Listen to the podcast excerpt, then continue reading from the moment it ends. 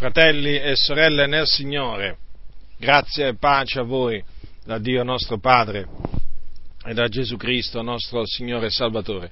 Oggi continuerò a trattare l'argomento di come Dio ci guida e oggi parlerò di come Dio ci guida attraverso le circostanze. Ora, è fuori di dubbio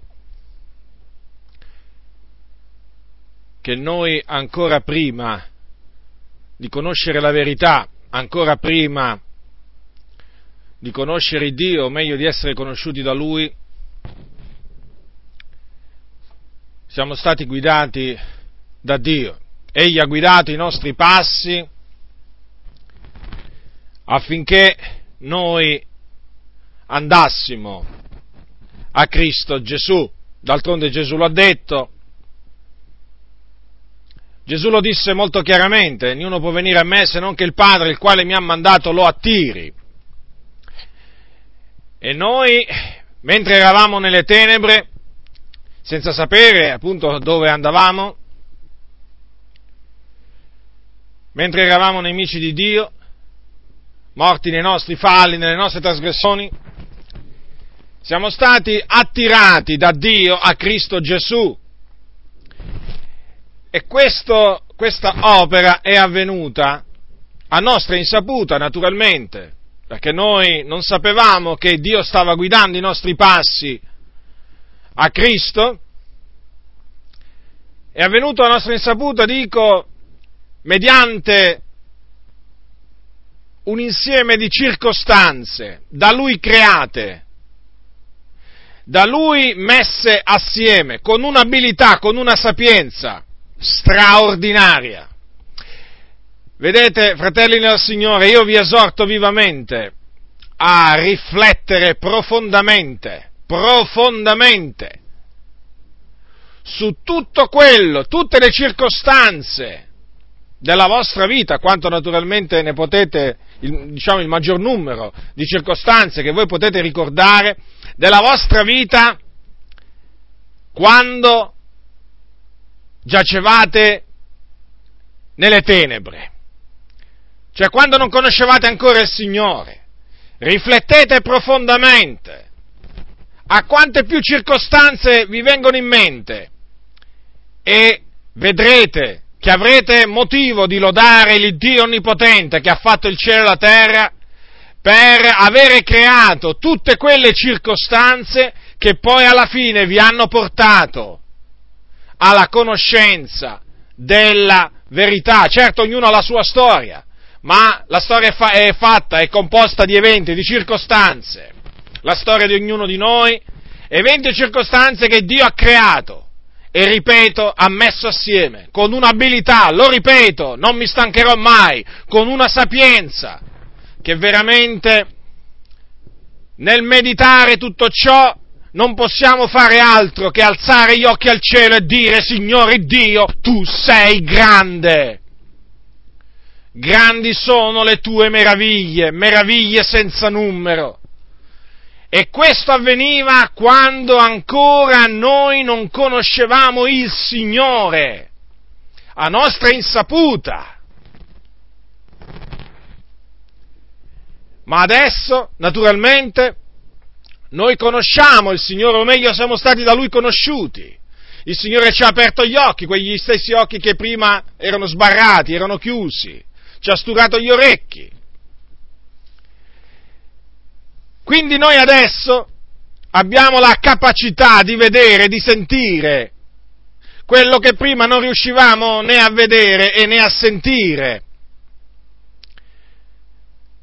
Dunque, se prima di conoscere il Signore noi ci, non ci rendevamo conto che Dio ci stava guidando tramite le circostanze, adesso sicuramente le cose sono diverse, perché noi siamo un popolo a cui Dio ha aperto gli occhi, un popolo che vede, e quindi noi adesso siamo in grado di discernere la voce del Signore anche nelle circostanze, o meglio la guida di Dio nelle circostanze quello stesso Dio che ha guidato i nostri passi fino a Cristo. È lo stesso Dio che ha continuato a guidarci sino a questo giorno. A partire dalla nostra conversione ha continuato semplicemente a guidarci. E una delle maniere naturalmente in cui Dio ci guida è tramite le circostanze, sì, gli eventi che si verificano nella nostra vita o nella vita di una nazione, di un popolo, di una città, di un paese. Perché dovete sempre considerare questo, che tutti, la Bibbia dice tutti dipendono dal tempo e dalle circostanze. E tra quei tutti ci siamo pure noi, figliuoli di Dio. E noi lo sappiamo. Il tempo e le circostanze sono nelle mani di Dio. Dio fa quello che vuole. In cielo, in terra, nei mari, negli abissi. Egli fa tutto ciò che vuole. E dunque il Signore, tramite le circostanze, ci guida. E sta a noi discernere la guida del Signore negli eventi che accadono nella nostra vita e anche nella vita di altri. Quindi, fratelli nel Signore, dobbiamo prestare attenzione, la massima attenzione a tutto ciò che avviene nella nostra vita perché non avviene nulla nella nostra vita che sia dovuto al caso, nulla. Gesù ha detto perfino i capelli del vostro capo sono tutti contati. Ora, pensate voi che un Dio che abbia contato e che conosca il numero di tutti i nostri capelli, voi pensate che trascuri qualche particolare, qualche circostanza nella nostra vita? Non può essere. Tutto quello che ci avviene ci avviene per volere di Dio. Nulla è dovuto al caso, lo ripeto, oggi in molte chiese si sente parlare del caso. Ci sono comunità dove viene insegnato che ci sono alcuni eventi della nostra vita che sono dovuti al caso. Ma quale Bibbia leggono costoro? Quale Bibbia leggono? Gesù ha detto un giorno queste parole, due passeri, badate bene, stava parlando di due passeri intesi come due passeri, eh? Attenzione, non fatevi ingannare da quelli che dicono che qua bisogna allegorizzare, non bisogna allegorizzare un bel niente. Due passeri non si vendono essi per un soldo, eppure non ne cade uno solo in terra senza del Padre vostro. Diverse traduzioni mettono senza la volontà del Padre vostro. Quindi, se un passero un uccelletto non cade a terra senza il volere di Dio, voi pensate, voi pensate che un aereo cade a terra senza il volere di Dio? Voi pensate che una nave affondi senza il volere di Dio? Eh? Voi pensate che una, go- una guerra scoppi senza il volere di Dio? Voi pensate che un atto terroristico avvenga senza il volere di Dio? Parlo in questa maniera per fare capire chiaramente che cosa intendo dire quando nulla avviene per caso. Perché Gesù lo ha detto chiaramente, non uno, non ne cade uno solo in terra senza del Padre vostro. E quindi non possiamo attribuire nessun evento che avviene in tutto l'universo al caso. Da lui, cioè la Bibbia dice da Dio, dipendono chi erra e chi fa errare. Pensate un po'. Persino chi fa sbagliare dipende da Dio. E chi è che fa sbagliare? Il diavolo, certamente. E anche il diavolo ha le dipendenze di Dio. Se il diavolo ha le dipendenze di Dio, ha le dipendenze nel senso non può varcare dei termini precisi che Dio gli ha posto, è evidente è evidente che nulla può accadere senza il volere di Dio in tutto l'universo. E dunque prestiamo attenzione a come Dio ci guida tramite le circostanze. Ora ho detto già l'altra volta che questo nostro Dio sarà la nostra guida fino alla morte. È un Dio che guida i nostri passi. Dice nel Salmo, egli mi guida lungo le acque chete, ci guida il Signore dunque. In un altro passo di un Salmo è scritto, i passi dell'uomo da bene sono diretti dall'Eterno ed egli gradisce le vie di Lui. Quindi i nostri passi sono guidati da Dio. E poi ricordatevi sempre che il cuore dell'uomo medita la sua via, ma l'Eterno dirige i suoi passi, perché non è in potere dell'uomo che cammina il dirigere i suoi passi. No, l'uomo cammina, ma colui che dirige i suoi passi è Dio. Lo ripeto, è Dio. Non è in potere dell'uomo che cammina il dirigere i suoi passi. E di fatti, e di fatti dobbiamo riconoscere che tutti dipendiamo dal tempo e dalle circostanze, naturalmente, preordinate da Dio. Anche questa è un'altra cosa che ci tengo a dire. Quello che ci viene, siccome che ci accade per volere di Dio, non è un qualcosa che Dio aveva semplicemente previsto, ma oltre che a prevederlo lo ha pure preordinato. Non si può dire che il Signore aveva previsto che noi avremmo creduto, ma non ci aveva preordinato affinché credessimo. Ma che Dio è? Un Dio che prevede ma non, ma non, preordina, cioè non predetermina gli eventi. Ma che Dio è? Non è l'Iddio di cui parla la Sacra Scrittura. Se si considerano attentamente, per esempio, le sofferenze che patì Gesù a Gerusalemme, voglio prendere questo passo appunto per spiegare, per spiegare che le cose che avvengono, che ci avvengono, sono predeterminate, preordinate da Dio. Considerate un po' che la scrittura, la scrittura dice, o meglio, i discepoli dissero in una preghiera, e in vero in questa città, eh, capitolo 4 degli Atti, versetto 27, e in vero in questa città contro il tuo santo servitore Gesù che tu hai unto, si sono raunati Erode e Ponzio Pilato insieme coi gentili e con tutto il popolo di Israele, per fare tutte le cose che la tua mano e il tuo consiglio avevano innanzi determinato che avvenissero. Quindi Dio non solo aveva previsto, quegli eventi, ma li aveva pure predeterminati, cioè innanzi determinati che avvenissero. E quindi, fratelli nel Signore, come quegli eventi nella vita di Gesù avvennero per il, per il determinato consiglio di Dio, anche gli eventi nella nostra vita, belli brutti, non importa, avvengono per il determinato consiglio di Dio. Questo lo dice la Sacra Scrittura. E dunque prestiamo attenzione a quello che dice la Sacra Scrittura, perché essa è una lampada ardente in un luogo oscuro, è una lampada che rischiara il nostro cammino, è una lampada che ci fa del continuo luce. Dunque, il Dio ci guida tramite le circostanze. Vediamo alcuni esempi nella Sacra Scrittura di persone che sono state guidate da Dio ad andare in un determinato luogo o diciamo sono stati forzati da Dio a fermarsi in un determinato luogo tramite delle circostanze tramite delle circostanze. Giacobbe. Giacobbe scese, fu costretto a scendere in Egitto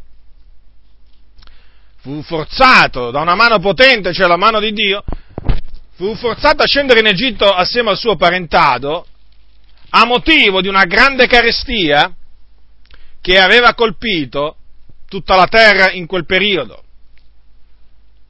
Ora, vorrei farvi notare alcune cose. Allora, prima di parlare di Giacobbe bisogna parlare di quello che Dio aveva detto ad Abramo molto tempo prima. Ora, al capitolo 15 della Genesi, versetto 13 è scritto, l'Eterno disse ad Abramo, sappi per certo che i tuoi discendenti dimoreranno come stranieri in un paese che non sarà loro, e vi saranno schiavi e saranno oppressi per 400 anni, ma io giudicherò la gente di cui saranno stati servi, e dopo questo se ne partiranno con grandi ricchezze. Dunque Dio aveva predetto, e naturalmente questo significa che aveva predeterminato tutto ciò, che i discendenti di Abramo, e quindi gli israeliti, eh, un giorno, un giorno eh, dovevano dimorare in una terra straniera, starci come schiavi, essere oppressi per 400 anni, quindi anche la durata della schiavitù Dio aveva predeterminato. Allora, Poi il Signore aveva naturalmente predeterminato anche i giudizi che avrebbe mandato contro, contro diciamo, quella gente. Non rivelò, eh, non rivelò in, questa, in, questa, rivelazione, il Dio non fece conoscere ad Abramo qual era la nazione straniera, eh, comunque sia, noi adesso lo sappiamo, eh, gli egiziani. Quindi Dio aveva anche predetto che, no, che il suo popolo sarebbe poi stato liberato dall'oppressione eh, degli egiziani, liberato naturalmente mediante dei giudizi che avrebbe mandato contro quel, contro quel popolo. E poi noi sappiamo che è avvenuto. Ora, dunque, gli israeliti, discendenti di Abramo, dovevano scendere in questa nazione straniera che è l'Egitto. Dunque, Abramo, Isacco, Giacobbe. Arriviamo a Giacobbe e voi sapete che il Signore mandò, Giacobbe, mandò in Egitto davanti a Giacobbe Giuseppe. Giuseppe che era stato odiato dai suoi fratelli, venduto come schiavo per essere menato in Egitto, là poi il Signore lo aveva innalzato, lo aveva fatto diventare viceré d'Egitto e dopo che, dopo che eh, Giuseppe si fece conoscere dai, dai suoi fratelli perché era avvenuto che era stato fatto viceré in virtù del fatto che era stato in grado, per la grazia di Dio, di eh, interpretare dei sogni che aveva avuto Faraone. E dopo che eh, appunto era stato fatto, eh, era stato fatto eh, viceré, arrivarono sette anni di, eh, di, eh, di, abbondanza che furono seguiti da sette anni di carestia, che non furono altro quegli, quelle cose, i sette anni di abbondanza e i sette anni di carestia, l'adempimento di, eh, di, due sogni che aveva, avuto, che aveva avuto Faraone.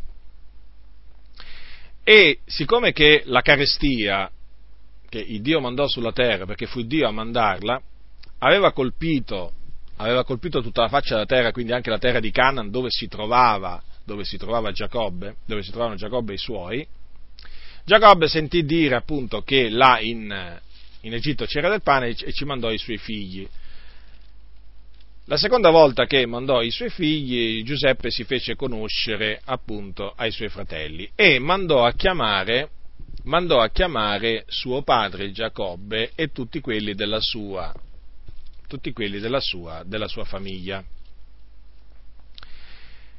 E eh, vorrei appunto farvi, eh, farvi notare che, che eh, Giuseppe, dopo che si fece conoscere, dopo che si fece conoscere eh, dai, suoi, dai suoi fratelli, naturalmente i suoi fratelli rimasero sbigottiti, dico dopo che si fece conoscere spiegò loro che non erano stati loro a mandarlo eh, in Egitto, ma era stato, era stato il Dio.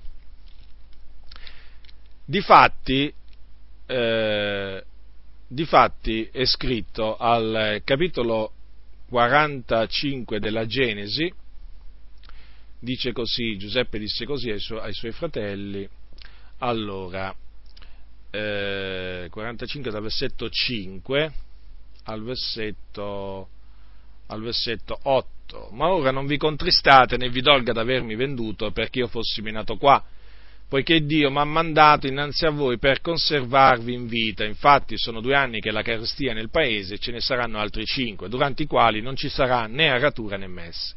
Ma Dio mi ha mandato dinanzi a voi perché sia conservato di voi un resto sulla terra e per salvarvi la vita con una grande liberazione. Non siete dunque voi che mi avete mandato qua, ma è Dio. Egli mi ha stabilito come padre di Faraone, signore di tutta la sua casa e governatore di tutto il paese d'Egitto.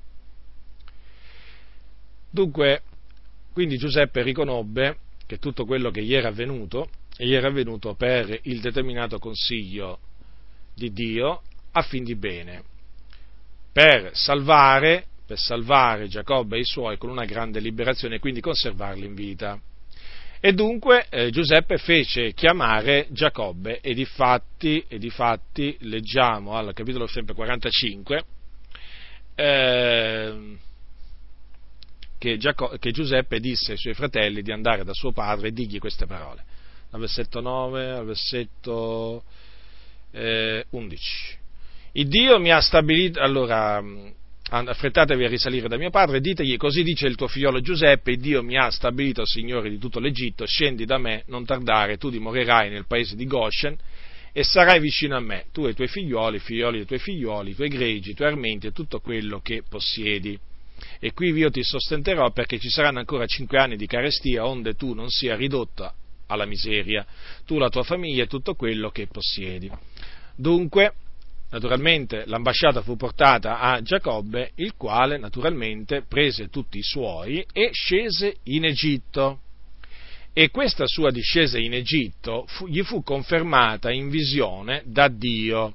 Infatti, se voi prendete il capitolo 46 della Genesi, è scritto Israele dunque si partì, eh, Giacobbe eh, fu chiamato Israele da Dio, Israele dunque si partì con tutto quello che aveva e giunto a Beersheba offrì sacrificio all'Iddio di Isacco, suo padre, e Dio parlò a Israele in visioni notturne e disse, Giacobbe, Giacobbe, ed egli rispose, eccomi, e Dio disse, io sono il Dio, il Dio di tuo padre, non temere di scendere in Egitto, perché là ti farò diventare una grande nazione, io scenderò con te in Egitto e te ne farò anche sicuramente risalire, e Giuseppe ti chiuderà gli occhi. Dunque, vedete, Giacobbe naturalmente scese in, in Egitto perché, eh, perché, c'era una grave carestia nella terra di Cana, quindi per sopravvivere eh, fu costretto a scendere in Egitto. Ora la carestia chi l'aveva mandata? L'aveva mandata, l'aveva mandata il Signore. E certo che l'aveva mandata eh, il Signore. Infatti, quando, eh, quindi una necessità in questo caso, un evento funesto, perché la carestia è un evento funesto, creato da Dio. Infatti, quando Giuseppe interpretò i sogni a eh, Faraone, gli disse queste cose. Allora, prendete il capitolo 41 versetto, eh, versetto, da versetto 28. Questo è quello che ho detto a Faraone. Dio ha mostrato a Faraone quello che sta per fare. Ecco, stanno per venire sette anni di grande abbondanza in tutto il paese d'Egitto e dopo verranno sette anni di carestia. E tutta quell'abbondanza sarà dimenticata nel paese d'Egitto e la carestia consumerà il paese. Quindi ciò che Dio stava per fare, che cos'era? erano i sette anni di abbondanza e poi sette anni di carestia. Ora noi sappiamo che la scrittura dice che quando Dio trattiene le acque tutto inaridisce e di fatti eh, la carestia viene, viene eh, spesso per questa ragione. Eh, può venire anche a motivo di una guerra, però spesso viene a motivo appunto del fatto che non piove. Quindi quando, Dio, eh, quando c'è una carestia è perché Dio chiude il cielo, lo fa diventare di rame e siccome lo fa diventare di ramo, non permette, non permette alle nuvole di scaricare l'acqua su quella, su quella nazione, su quella parte della nazione, e naturalmente viene appunto a crearsi una carestia. Sì, una carestia.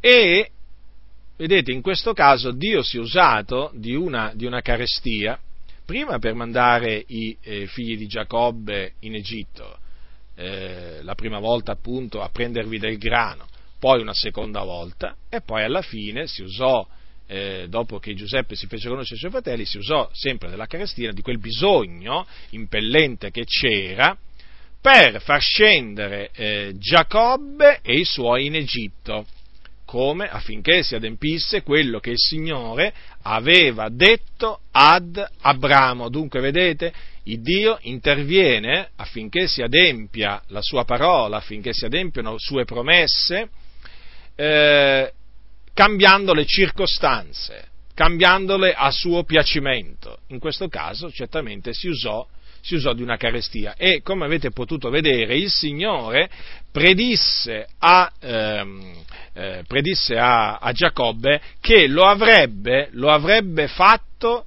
eh, lo avrebbe fatto diventare una grande nazione là in Egitto e poi eh, che avrebbe sicuramente fatto risalire il popolo, il popolo di Israele. Quindi tutto questo eh, non fu altro che l'adempimento, cioè non fu altro che eh, diciamo una parte dell'adempimento di quello, Signore, di quello che il Signore, aveva detto ad Abramo tempo e tempo eh, prima.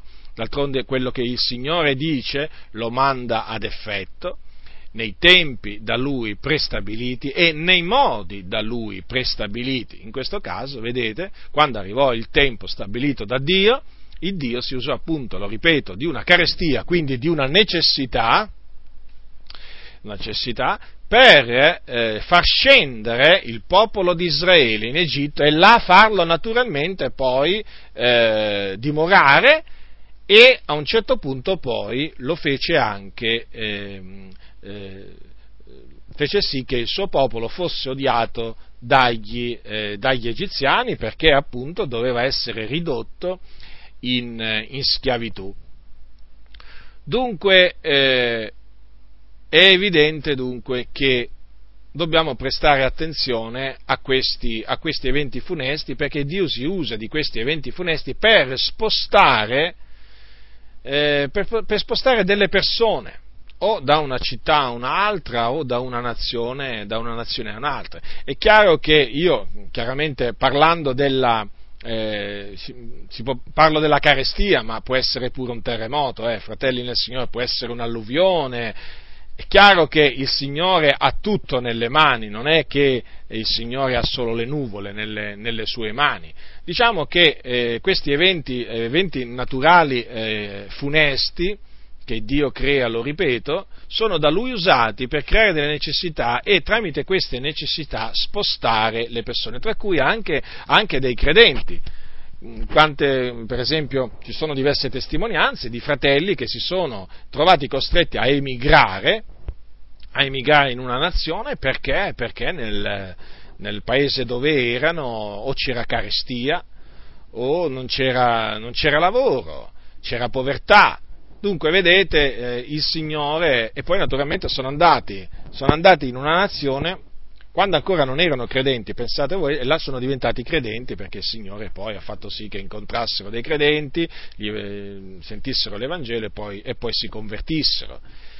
Dunque, eh, prestare molta, molta, attenzione a quando succedono a quando succedono questi, questi, eventi. Sicuramente nella vita di tanti eh, ci sono tanti che possono testimoniare di essere stati guidati appunto attraverso eventi funesti come carestie, alluvioni, terremoti e, e così via. Non c'è niente di nuovo, tutto il sole, voi, eh, sotto il sole, voi sapete che ciò che è già stato prima e non c'è nulla di cui si può dire guarda questo è nuovo. Quindi non vi dico niente di nuovo eh, perché, perché, non accade nulla eh, di nuovo sotto la faccia della terra. Quello che è scritto nella Bibbia alla fine poi quello che avvenne tanti e tanti e tanti secoli fa, ancora oggi eh, si, eh, si, ripete. C'è quel detto che dice che la storia si ripete, in effetti, in effetti è così perché il Dio poi alla fine alla fine continua, continua, a guidare gli uomini sempre seguendo le, le, vie da lui stabilite. Basta vedere nella Bibbia quali sono le vie da lui seguite per guidare gli uomini, per rendersi conto che ancora oggi Dio, il nostro Dio, guida, eh, ci guida nella stessa, nella stessa, maniera.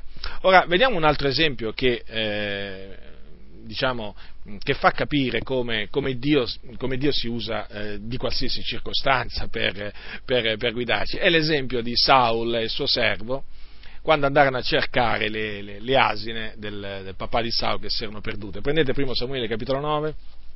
Questo lo considero veramente un, un, mirabile esempio, un mirabile esempio di come Dio, di come Dio riesce a guidare le persone eh, le persone, le riesce a guidare ad un determinato tempo, badate, le riesce a guidare eh, a loro insaputa, totale insaputa, le riesce a guidare affinché, poi in una maniera anche veramente sbalorditiva, eh, le, riesce, le, riesce, a guidare in questa maniera affinché giungano, giungano nel giorno da lui prestabilito eh, a incontrare la persona da lui prestabilita.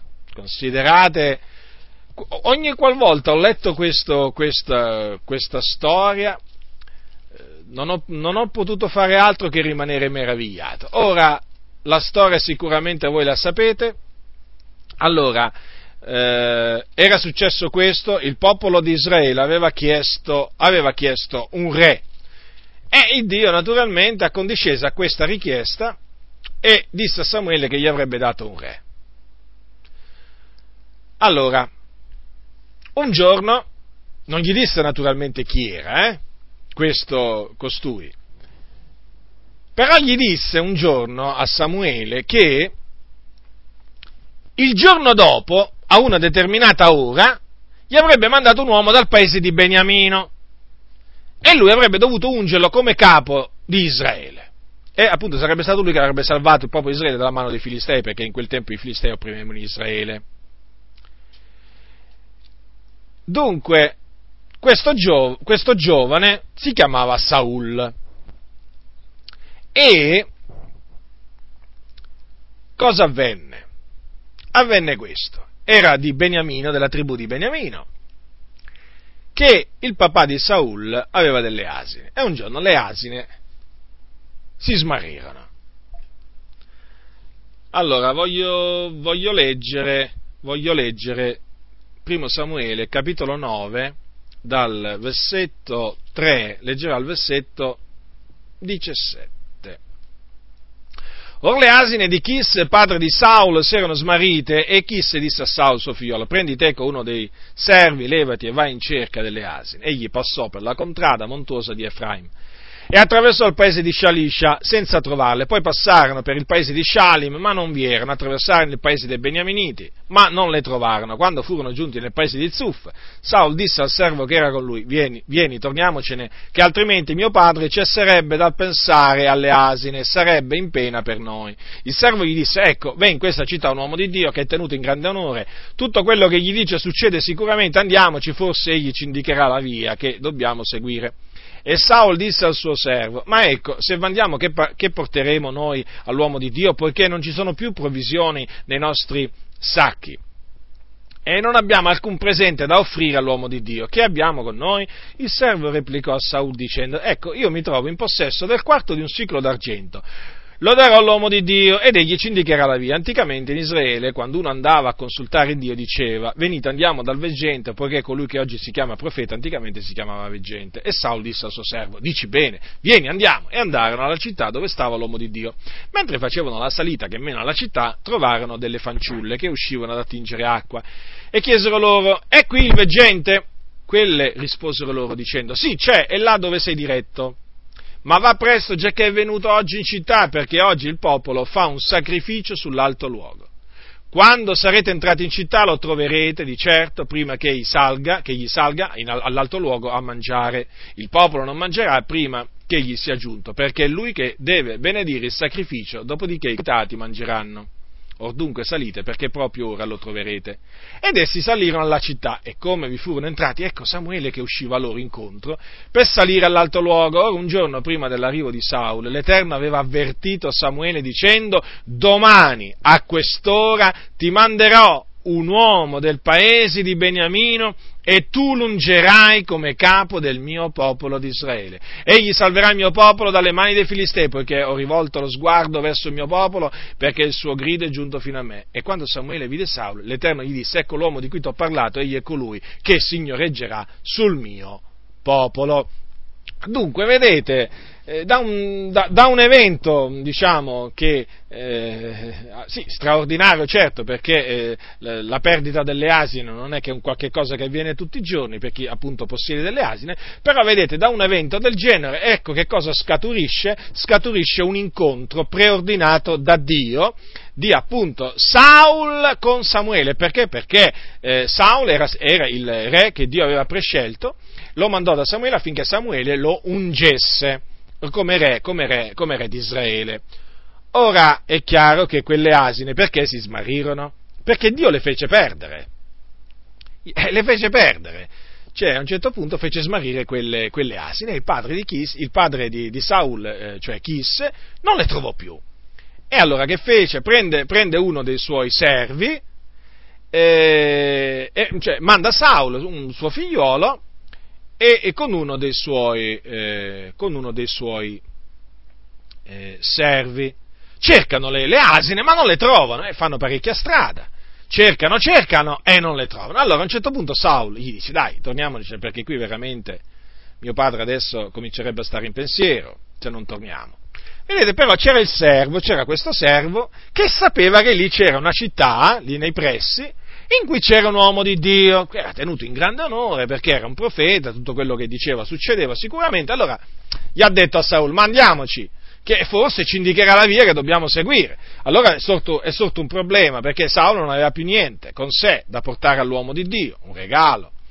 Però ecco, eh, c'era il servo che aveva che cosa? Un quarto di un ciclo d'argento. Allora il servo disse, gli daremo ciò.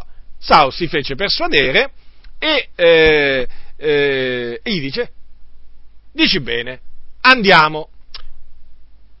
Ma a questo punto, cioè leggendo, sembrerebbe che in effetti il tutto fosse, diciamo, come si dice, niente di speciale.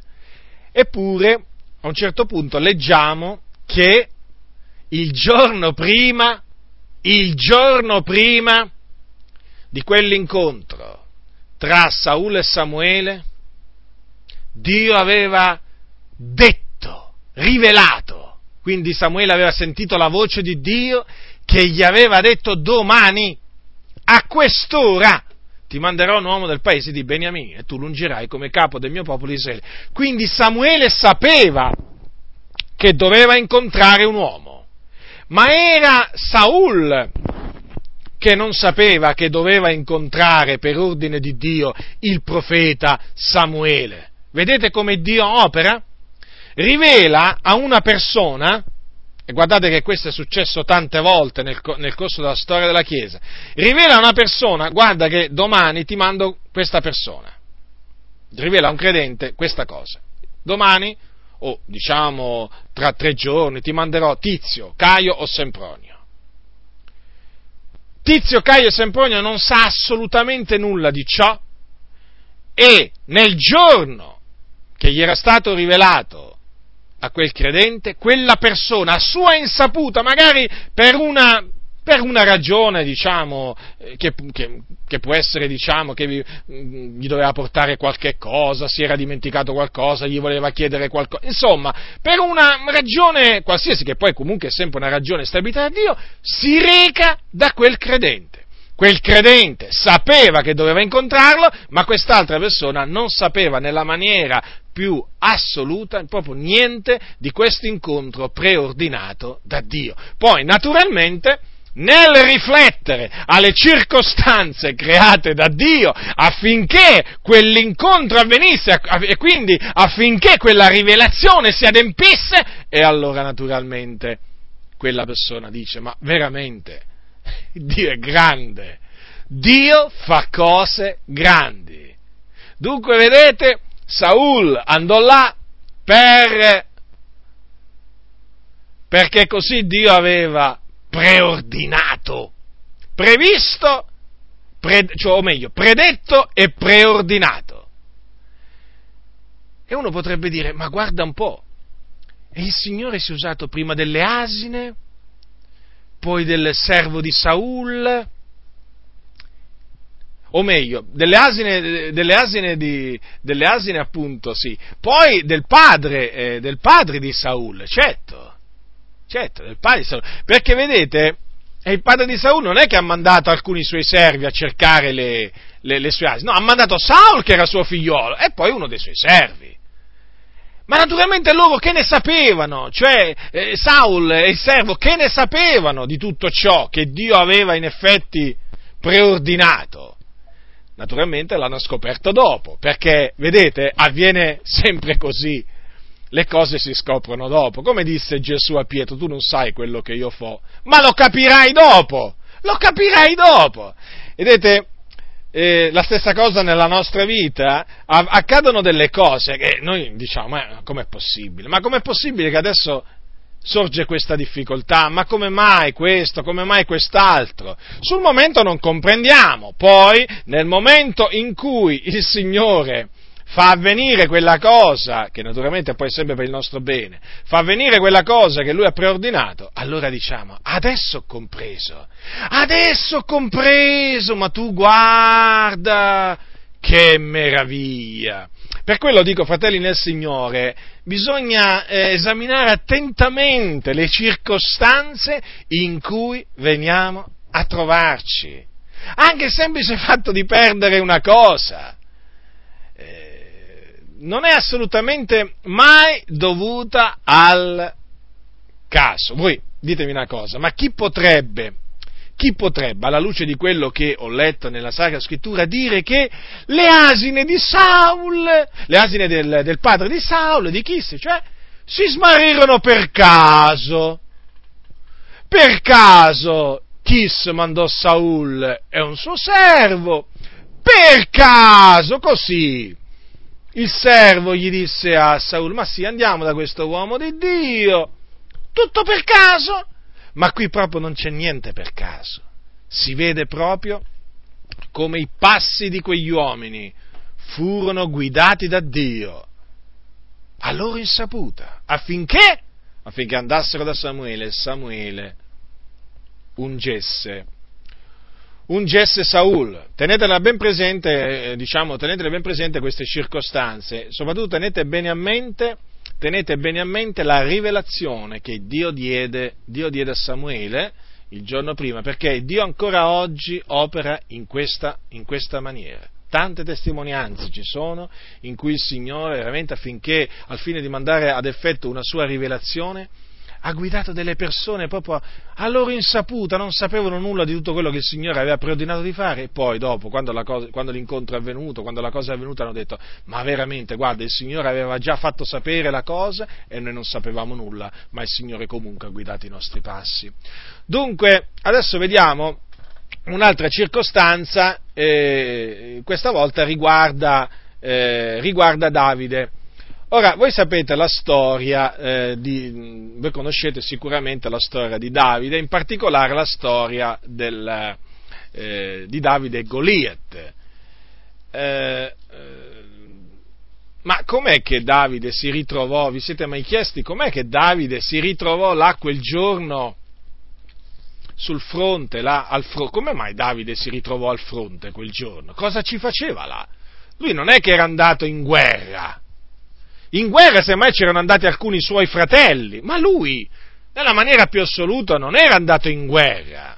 Com'è che si trovava là? Beh, ce lo dice la Sacra Scrittura. Adesso vi dirò come il Signore ce l'ha portato, Davide, eh, lì al fronte, e per naturalmente dare una lezione a quell'arrogante di Goliath che aveva sfidato, aveva sfidato aveva coperto d'obbrobbo le, le schiere dell'Iddio, dell'Iddio vivente e aveva sfidato il Dio. Allora, se voi prendete il capitolo 17, capitolo 17 di primo Samuele, ora Davide era stato già unto, eh, quando questi eventi sono avvenuti, Davide era stato già unto da Samuele come successore di Saul, perché Dio aveva rimosso Saul o meglio, Dio aveva detto a Samuele che avrebbe eh, strappato il regno da, da addosso a Saul per darlo a uno migliore di lui, e era Davide. Dopo il Signore fece sì, mandò, mandò, Samuele a casa di Isai, il padre di Davide, là eh, eh, Davide fu unto, fu unto da Samuele. Ma ecco come il Signore guidò i passi di Davide affinché affinché eh, durante appunto una guerra, una delle tante guerre, o meglio, una delle tante battaglie che a quel tempo si verificavano tra i Filistei e gli Israeliti, ecco come il Signore ha mandato, ha mandato sulla linea del fronte Davide per eh, punire severamente Goliat e naturalmente l'esercito dei Filistei e eh, tramite questa eh, grande vittoria eh, far, eh, far cominciare ad, a, ad amare eh, Davide da tutto, da tutto, il popolo di Israele. Ora è scritto, è scritto appunto che eh, c'erano adunati questi due eserciti, quello dei Filistei e quello degli Israeliti. E cosa, eh, cosa avveniva? Che eh, appunto dal campo dei Filistei eh, usciva appunto questo Goliath di Gat, che era veramente un gigante, un gigante e costui eh, sfidava, sfidava, appunto Saul e tutto l'esercito, eh, l'esercito di Israele. Lanciò una sfida, Dateci, datemi un uomo e ci batteremo. E naturalmente tutto, da Saul a tutto il popolo di Israele, quando udirono queste parole filisteo, rimasero sbigottiti e presi da grande paura c'era proprio da avere paura eh, diciamo, eh, agli occhi di quel, di quel Goliath. Faceva veramente paura quel Goliath, persino faceva, paure, faceva paura a Saul, eh, che quanto ad altezza veramente era anche possente, era un uomo anche possente. Allora che cosa è successo? Che questa cosa è, usci- è, avvenuta per 40 giorni. Pensate che quel filisteo di nome Goliath per 40 giorni lanciò questa sfida. Che è successo a un certo punto? È successo che il quarantesimo giorno il Dio ha fatto questo. Ha mandato Davide, ha mandato Davide, il pastorello Davide, là al fronte per togliere di mezzo dalla faccia della terra questo Goliath, che aveva veramente stancato l'Iddio Onnipotente con le sue parole. Allora è scritto al capitolo, al capitolo 17 di primo Samuele quanto segue. Ora, eh, versetto 12. Or Davide era figliolo di quell'Efrateo di Betlemme di Giuda, per nome Isai, che aveva otto figlioli e che al tempo di Saul era vecchio, molto innanzi nell'età. I tre figlioli maggiori di Isai erano andati alla guerra con Saul, e i tre figlioli che erano andati alla guerra si chiamavano Eliab, il primogenito, Abinadab il secondo e Shammai il terzo. Davide era il più giovane, quando i tre maggiori ebbero seguito Saul, Davide si partì da Saul e tornò a Betlemme a pascolare le pecore di suo padre. Il Filisteo si faceva avanti la mattina e la sera e si presentò così per 40 giorni. Orisai disse a Davide suo figliolo, prendi per i tuoi fratelli questa efa di grano arrostito e questi dieci pani e portali presto al campo ai tuoi fratelli. Porta anche dieci, queste dieci cacciole al capitano del loro migliaio Vedi se i tuoi fratelli stanno bene, riportami da loro un qualche contrassegno. Saul ed essi con tutti gli uomini di Israele sono nella valle dei Terebinti a combattere contro i Filistei. L'indomani Davide si alzò di buon mattino, lasciò le pecore a un guardiano, prese il suo carico e partì com, come Isai gli aveva ordinato. E come giunse al parco dei carri, l'esercito usciva per schierarsi in battaglia, alzava gridi di guerra, Israeliti e Filistei. Si erano schierati esercito contro esercito. Davide lasciate in mano del guardiano dei bagagli le cose che portava, corse alla linea di battaglia e giunto vi chiese ai suoi fratelli come stavano. Or mentre egli parlava con loro, ecco avanzarsi di tra le file dei Filistei quel campione, quel filisteo di Gat di nome Goliat, e ripetere le solite parole. Davide le udì. E tutti gli uomini di Israele, alla vista di quell'uomo, fuggirono dinanzi a lui, presi da gran paura. Gli uomini di Israele dicevano, avete visto quell'uomo che s'avanza? Egli s'avanza per coprire d'obbrobrio di Israele. Se qualcuno lo uccide, il re lo farà grandemente ricco. Gli darà la sua propria figliuola ed esenterà in Israele la casa del padre di lui da ogni aggravio. E Davide, rivolgendosi a quelli che gli erano vicini, disse, che si farei a quell'uomo che ucciderà questo filisteo e torrà l'obbrobrio di dosso a Israele? E chi è dunque questo filisteo, questo incirconciso, che osa insultare le schiere dell'Iddio vivente? E la gente gli rispose con le stesse parole, dicendo, si farà questo e questo a colui che lo ucciderà. Eliab, suo fratello maggiore, avendo udito Davide parlare a quella gente, s'accese d'ira contro di lui e disse, perché sei sceso qua? E a chi hai lasciato quelle poche pecore nel deserto? Io conosco il tuo orgoglio e la tua malignità e la malignità del tuo cuore. Tu sei sceso qua per vedere la battaglia. Davide rispose, ma che ho io fatto ora? Non era che una semplice domanda. E scostan- eh, scostandosi da lui si rivolse ad un altro facendo la stessa domanda e la gente gli diede la stessa risposta di prima. Dunque, come potete vedere, eh, il, padre di, il padre di Isai aveva dei figli in guerra e allora disse a Davide, che era giovane, eh, va, porta queste cose, questi viveri ai tuoi fratelli, poi anche al capitano del loro, del loro migliaio. E quando arrivò Davide, guarda il caso, caso che non esiste, e appunto i due eserciti erano l'uno contro l'altro e uscì proprio eh, quel filisteo a lanciare l'ennesima sfida. E naturalmente Davide non rimase indifferente dinanzi a quelle parole obbrobriose di quel Goliath e dunque cominciò a fare delle domande. Badate bene la reazione di Eliab. Eliab, Eliab subito eh, pensò che Davide fosse, eh, fosse di, sua, di, sua, volontà eh, venuto là per vedere la battaglia, ma non era così in effetti. Lui era, era andato là proprio perché suo padre l'aveva mandato là e, e, dunque fece appunto delle domande Davide per sapere cosa appunto avrebbe fatto il re a chi avrebbe sconfitto eh, quel, quel, quell'incirconciso appunto di nome, quel, di, nome, di nome Goliath. Però che cosa è avvenuto? È avvenuta un'altra cosa, perché naturalmente le cose sono tutte concatenate. Al versetto 31 c'è scritto, le parole che Davide aveva dette, essendo state sentite, furono riportate a Saul, che lo fece venire. Ecco dunque che qualcuno, sen, cioè, furono sentite quelle parole di Davide e qualcuno andò a dire a Saul, guarda che c'è questo giovane che ha detto questo e quest'altro.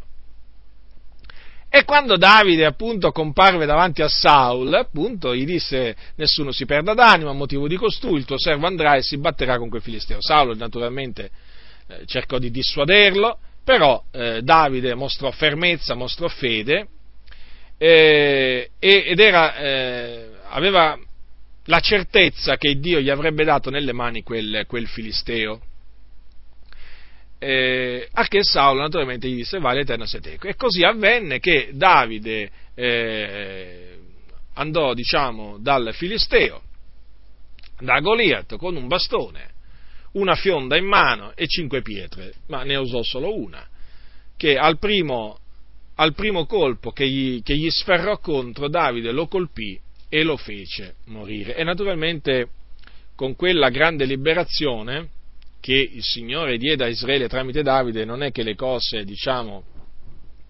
migliorarono per Davide, nel senso cominciarono, in altre parole, i suoi guai, le sue persecuzioni, perché fu proprio a motivo del fatto che poi Saul lo mise a capo della gente di guerra, che poi lui cominciò ad essere gradito da tutto il popolo perché andava, andava e veniva alla testa, alla testa, dell'esercito, riusciva in tutte le sue imprese e, Davide, e Saul lo cominciò a guardare male a Davide e dunque lo cominciò, lo cominciò, a perseguitare senza ragione. Però ecco, la cosa che, su cui volevo far riflettere è che vedete il Signore eh, per, eh, per, mostrare a tutti che Davide era, era, stato da lui unto, per confermare peraltro a Davide che egli era con lui, fece sì che avvenisse appunto questa, eh, questo scontro eh, tra Davide e Goliat e che Davide naturalmente uscisse vittorioso da questo scontro. Ma com'è che Davide si ritrovò là? Ecco perché il papà gli disse un giorno,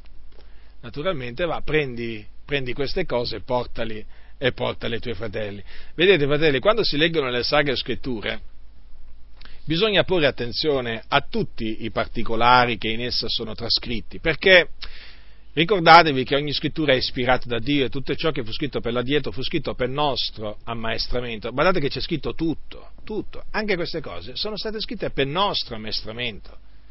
E queste cose ci ammaestrano, ci fanno, ci fanno vedere come il Signore, tra le altre cose, ci fanno vedere come il Signore guida i nostri, i nostri, i nostri passi. Eh, Naturalmente eh, oggigiorno è chiaro che il Signore si può usare eh, di chiunque, eh, sempre diciamo per motivi simili. Eh, va, va, mm, fratello, porta questa cosa, un papà può dire al proprio figlio, va, porta questa cosa per esempio a quella famiglia porta questa cosa a quella famiglia, dopo quella, quella famiglia si converte, magari in quella famiglia c'è la giovane che il Signore ha prestabilito che quel giovane si deve sposare. Insomma, le circostanze possono essere le più svariate, fratelli nel Signore, anche perché vedete, nel parlare, nel parlare della, della, guida di Dio tramite le circostanze, si potrebbero citare nella Sacra Scrittura molti, molti, molti più, mo, molti più esempi di quelli che io vi citerò questa sera. Io mi limiterò veramente a pochi esempi questa sera eh, ma vi posso assicurare che ne, ne, potrei prendere tantissimi, tantissimi, tantissimi altri e sempre poi per arrivare a, alla, alla, stessa conclusione, cioè che il Dio, il Dio, ci guida tramite appunto le circostanze. Vediamo adesso un fatto accaduto nella vita di Gesù, il Signore, capitolo 4 di Giovanni. Ora, voi sapete che un giorno Gesù incontrò una donna samaritana. Allora, l'incontro di Gesù con la donna samaritana. Che ci faceva Gesù? Che ci faceva Gesù a quell'ora presso la fonte di Giacobbe?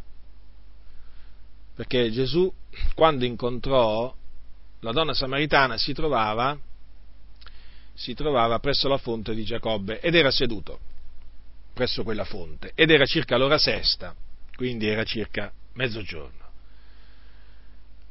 ecco che cosa è scritto. Capitolo 4, dal versetto 1 eh, al versetto 7. Quando dunque il Signore ebbe saputo che i farisei avevano udito che egli faceva e battezzava più discepoli di Giovanni, quantunque non fosse Gesù che battezzava, ma i suoi discepoli, lasciò la Giudea e se ne andò di nuovo in Galilea. Or doveva passare per la Samaria. Giunse dunque a una città della Samaria chiamata Sicar, vicino al podere che Giacobbe dette a Giuseppe suo figliolo. E qui era la fonte di Giacobbe. Gesù dunque, stanco del cammino, stava così a sedere presso la fonte. Era circa l'ora sesta. Una donna samaritana venne ad attingere l'acqua e Gesù le disse dammi da bere. Dunque, Gesù a quell'ora, presso quella fonte, si trovava perché aveva fatto un pezzo di strada già. Era arrivato a circa quell'ora sesta, là presso la fonte di Giacobbe, era stanco, perché Gesù era vero uomo, non era solo vero Dio, era anche vero uomo, e come uomo si stancava. Quindi dunque era stanco del cammino e si era messo là a sedere presso la fonte e là incontrò questa donna di cui Dio poi si usò per portare alla salvezza, a Cristo, molti dei samaritani di quella città dove abitava quella, quella donna. Infatti è scritto che molti dei samaritani di quella città, dopo che la donna appunto parlò con Gesù, andò in città, disse venite a vedere un uomo che mi ha detto tutto quello che ho fatto, non sarebbe egli il Cristo? Ecco, dice la scrittura, molti dei samaritani di quella città credettero in lui a motivo della testimonianza resa da quella donna. Non solo, poi cos'è successo? Che eh, che i samaritani andarono a Gesù e una volta che andarono a Gesù lo pregarono di trattenersi da loro ed egli si trattenne qui due giorni. Quindi vedete? Un incontro anche questo naturalmente preordinato da Dio. Ed ecco Gesù che era là, stanco e naturalmente a motivo di questa stanchezza fisica, chiese a quella donna, quando vide che quella donna attingeva l'acqua, era venuta a attingere l'acqua, gli disse dammi da bere. E da lì naturalmente poi è cominciato il, un discorso un dialogo con quella, con quella, donna, quella donna ha creduto che Gesù era il Cristo, l'ha testimoniato a molti samaritani e molti samaritani hanno creduto, prima a motivo della testimonianza di quella donna e poi a motivo delle stesse parole di Gesù. E Gesù, vedete, oggi si direbbe un, diciamo, un qualche cosa che non era stato previsto, sì, chiaramente da parte umana non è stato previsto, eh, ma bisogna vedere da parte di Dio. Eh, perché noi quante volte diciamo ah, questo non l'avevo previsto, oggi mi è avvenuto un, un imprevisto, è chiamato così, no? Un imprevisto. Eh, ma gli imprevisti sono previsti da Dio. O meglio, non solo previsti, ma pure preordinati da Dio. Eh, tante volte, tante volte non comprendiamo. Non comprendiamo eh, questi, eh, questi, questi, imprevisti. Dopo comprendiamo dopo perché, perché ci succedono. È chiaro che Gesù sapeva Gesù sapeva poi che avrebbe incontrato quella donna, però sta di fatto che era là appunto per una necessità, si era posto a sedere presso quella fonte perché aveva una, una necessità, quella di riposarsi, e poi aveva anche, di, aveva anche bisogno da bere. E questo può succedere pure a chiunque di noi, sapete? Che ci fermiamo in un posto perché siamo stanchi. Siamo stanchi, ci vogliamo rifocillare e naturalmente da un eh, dialogo con una persona che è lì presente, nasce qualche cosa di grandemente, di grandemente fruttuoso. Circostanze, circostanze che Dio, che Dio crea naturalmente per i suoi, i suoi fini. Vediamo adesso all'esempio di Pietro, l'Apostolo Pietro, si, eh, fu spostato da Dio da una città a un'altra a motivo di una necessità che si era venuta a creare in una cittadina di Israele. Allora, Pietro era a Lidda. Qui aveva guarito un uomo infermo, un uomo paralitico. E a motivo di quella guarigione, tutti gli abitanti di Lidda e del pian di Sarano si erano convertiti al Signore. Quindi lui si, trovava là e mentre si trovava là a Ioppe avvenne che una discepola chiamata Tabita morì. È scritto, capitolo 9, versetto 36, leggerò dal 36 al 43. Ora in Ioppe era una certa discepola chiamata Tabita, il che interpretato vuol dire gazzella. Costei abbondava in buone opere faceva molte elemosine. Avvenne in, in quei giorni che ella infermò e morì e dopo averla lavata la posero in una sala di sopra e perché Lida era vicina a Ioppe, i discepoli, udito che Pietro era là, gli mandarono due uomini per pregarlo che senza indugio venisse fino a loro. Pietro allora, levatosi, se ne venne con loro e come fu giunto lo menarono nella sala di sopra e tutte le vedove si presentarono a lui piangendo e mostrandogli tutte le tuniche e i vestiti che Gazzella faceva mentre era con loro. Ma Pietro, messi tutti fuori, si pose in ginocchio e pregò e voltatosi verso il corpo disse Tabita levati. Ed ella aprì gli occhi e veduto Pietro si mise a sedere ed egli le diede la mano e la sollevò e chiamati i santi e le vedove la presentò loro in vita. E ciò fu saputo per tutta Ioppe e molti credettero nel Signore. Pietro dimorò molti giorni in Ioppe da un certo Simone Cogliaio. Dunque, notate questo, Innanzitutto Pietro si trovava a Lidda, ma fu mandato a chiamare, fu mandato a chiamare da dei credenti perché? Perché era morta una discepola. Perché lo mandarono a chiamare? Per fare il funerale? No, no, no, no, assolutamente. Innanzitutto bisogna dire che nell'antichità i credenti non facevano dei funerali. Questa è una, qualche cosa che poi è sorta dopo. No, no, no, lo chiamarono perché eh, volevano che, che Pietro pregasse per il morto affinché tornasse in vita non è che lo chiamarono per fare il funerale, lo mandarono a chiamare. Allora, eh, perché i discepoli antichi avevano fede nel Signore. Pietro andò a Ioppe e naturalmente risuscitò, risuscitò Tabita. E a motivo di quella resurrezione, di quel miracolo, molti credettero nel Signore. Vedete dunque, il Signore, nella sua infinita sapienza, conoscenza, aveva prestabilito di indurre molti alla fede, facendogli vedere, o comunque, più che vedere, in questo caso, facendogli arrivare alle orecchie la notizia della resurrezione di una cristiana, di una, di una figliola di Dio, di una discepola di Gesù Cristo Infatti voi vedete che è scritto e ciò fu saputo per tutta Ioppe e molti credettero nel Signore. Vedete come da un momento all'altro molti possono venire a Cristo nel sentire dire di un miracolo o nel vedere un miracolo, come nel caso, vedere una guarigione, come nel caso appunto di Enea lì a Lidda, dove era stato prima Pietro. Qui invece ci fu una resurrezione di un morto e molti credettero nel Signore dopo aver saputo di quel miracolo. Dunque, vedete, Pietro si ritrovò là a Ioppe, poi da dove naturalmente, mentre era a Ioppe, poi fu chiamato anche mentre era a Ioppe, sapete?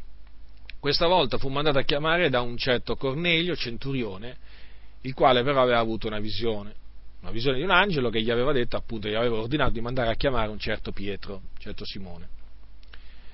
E, e, questo naturalmente anche qui vediamo, eh, vediamo, la guida di Dio, però naturalmente in questo caso la guida di Dio fu tramite una, una visione e anche una, tramite una visione data anche a Pietro, lo stesso Pietro, mentre si trovava a Ioppe e poi una rivelazione che gli fu data. Ma esaminerò, esaminerò della guida di Dio, cioè parlerò della guida di Dio tramite visioni, sogni, eh, rivelazioni in una, diciamo, in, un'altra, un'altra volta piacendo, piacendo a Dio. Dunque, ecco, vedete, dei fratelli mandano a chiamare l'Apostolo a motivo di una necessità, la morte, la morte di, un, di un evento funesto, la morte di una credente, eh, nella speranza, nella fiducia che mm, Pietro risuscitasse quella credente. Adesso vediamo come l'Apostolo Paolo si ritrovò ad Antiochia di Pisidia è una cosa, io ho avuto sempre questo, questa predilezione eh, quella di esaminare eh, non solo nella mia vita, ma anche nella vita degli apostoli, proprio la guida di Dio attraverso le circostanze.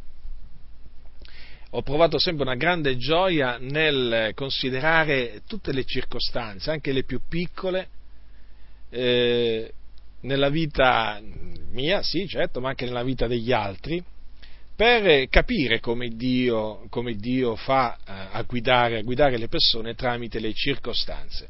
Ora prendete il capitolo 9 degli Atti degli Apostoli, ora voi sapete che dopo che Saulo eh, ebbe quella visione sulla via di Damasco, si convertì, cioè si convertì in virtù di quella visione sulla via di Damasco in cui gli era apparso Gesù di Nazareth.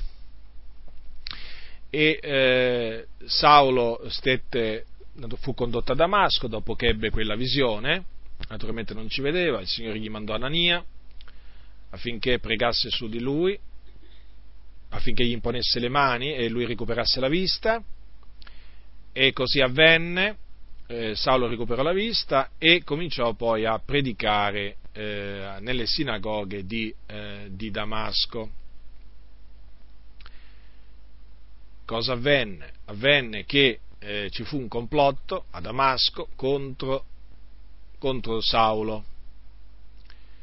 Questo complotto venne a notizia di Saulo e lui se ne andò, diciamo, lo, la scrittura dice che facevano perfino la guardia alle porte giorno e notte per ucciderlo, ma i discepoli presero di notte, lo calarono a basso giù dal muro in una cesta, dunque fuggì. E dove andò? Andò a Gerusalemme Là tentava ad unirsi ai discepoli, però inizialmente non credevano che egli fosse un discepolo. Allora Barnaba presero con sé, lo menò agli apostoli, raccontò agli apostoli come per cammino eh, Saulo aveva visto il Signore, il Signore gli aveva parlato, come a Damasco aveva predicato con franchezza il nome del Signore Gesù. E poi da allora Saulo andava e veniva con loro a Gerusalemme e predicava con franchezza. Ma gli ellenisti cercavano di ucciderlo. Allora che fecero i fratelli? Avendo saputo di questo complotto, lo condussero a Cesarea che era sul mare, e là lo mandarono a Tarso, perché voi sapete che Saulo era di Tarso. A un certo punto, ecco che di Saulo non dice più niente, diciamo, la scrittura non, non dice più niente fino al capitolo, al capitolo 11. Perché? Ora noi non sappiamo quanto tempo sia intercorso, comunque una cosa sappiamo, che la volta dopo in cui ritroviamo eh, Saulo da Tarso, lo ritroviamo ad Antiochia. Eh, ad Antiochia, dove per la prima, ad Antiochia di, eh, di, Siria, dove per la prima volta furono, i discepoli furono chiamati cristiani. Allora, ma come ci arrivò là Saulo? Tramite delle circostanze. E allora era avvenuto che a motivo della persecuzione, adesso esaminiamo queste circostanze, era avvenuto che a motivo della persecuzione che c'era stata a Gerusalemme a motivo di Stefano, molti erano stati dispersi per le varie diciamo, eh, regioni attorno a, attorno a, Israele e naturalmente questi fratelli avevano cominciato a, a, di luogo in luogo annunziavano la parola del Signore.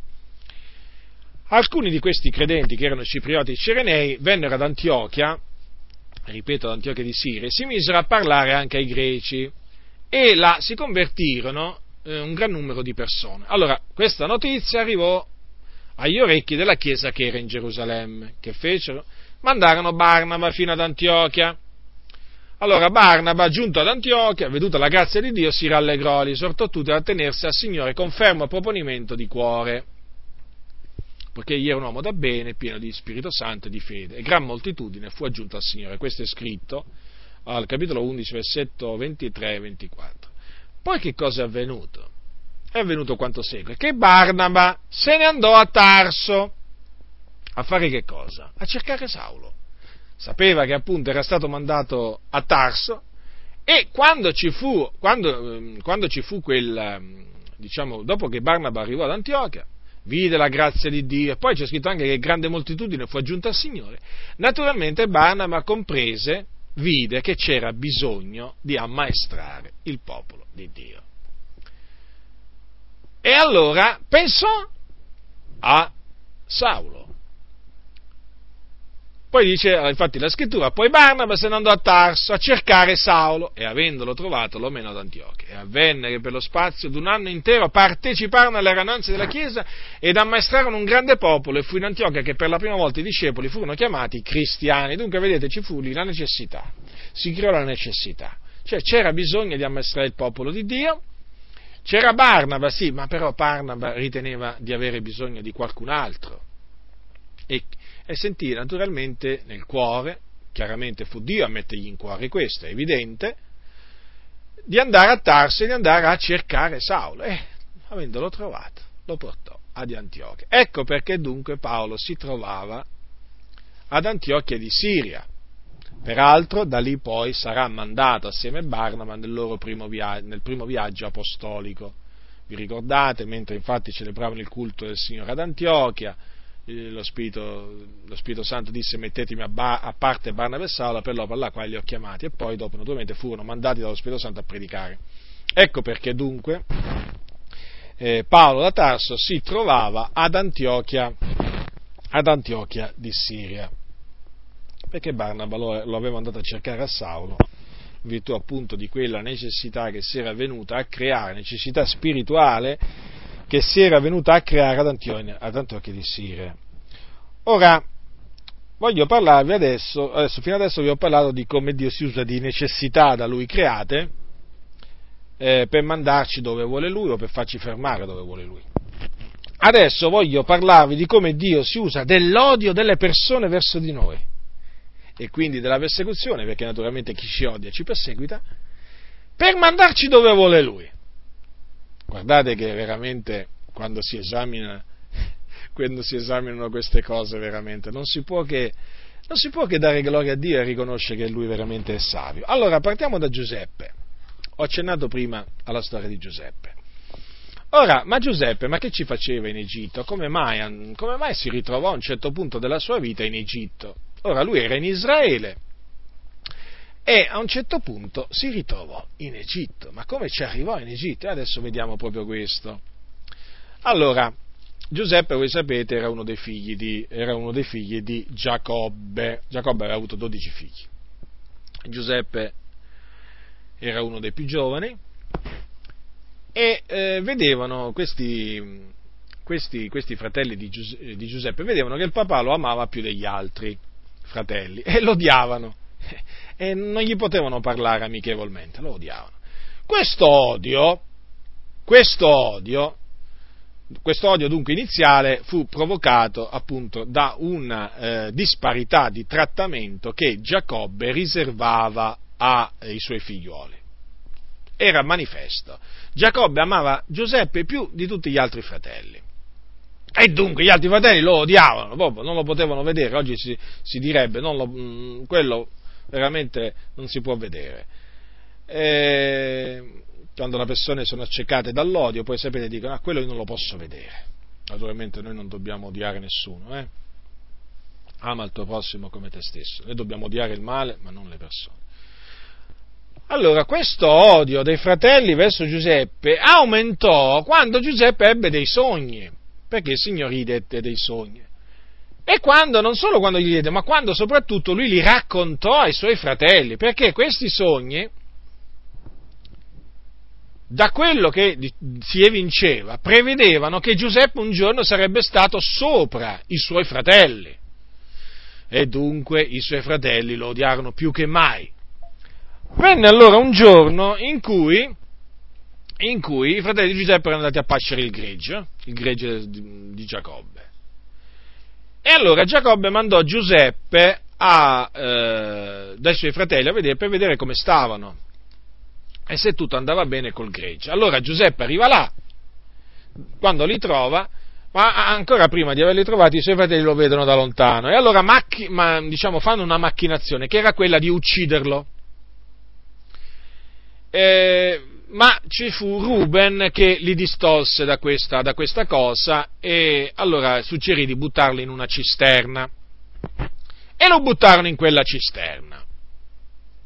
La cisterna era vuota, non c'era punto d'acqua, tutte queste cose le trovate scritte al capitolo 37 della Genesi. Poi si misero a sedere a prendere cibo.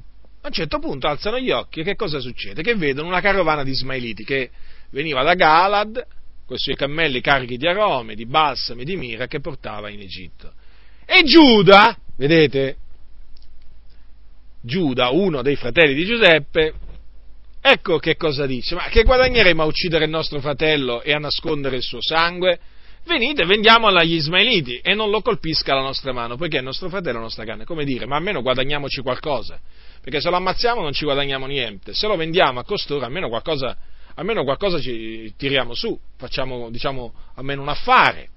E i suoi fratelli, naturalmente, nel loro odio, eh, gli dettero ascolto a Giuda e lo vendettero per 20 sicli d'argenti, lo vendettero quindi come schiavo. E lui fu menato come schiavo in Egitto, ma naturalmente il Signore era con Giuseppe e innanzitutto lo fece comprare da Potifar e lo fece entrare nelle grazie di Potifar, comunque poi certamente ci furono delle varie vicissitudini di Giuseppe in Egitto, però una cosa è certa, il Dio fu con Giuseppe e poi lo innalzò fino a farlo diventare re d'Egitto. Ecco, vedete dunque, il Dio si usò dell'odio dell'odio, fratelli nel Signore, dell'odio di alcune persone verso un suo servo per adempiere il suo piano.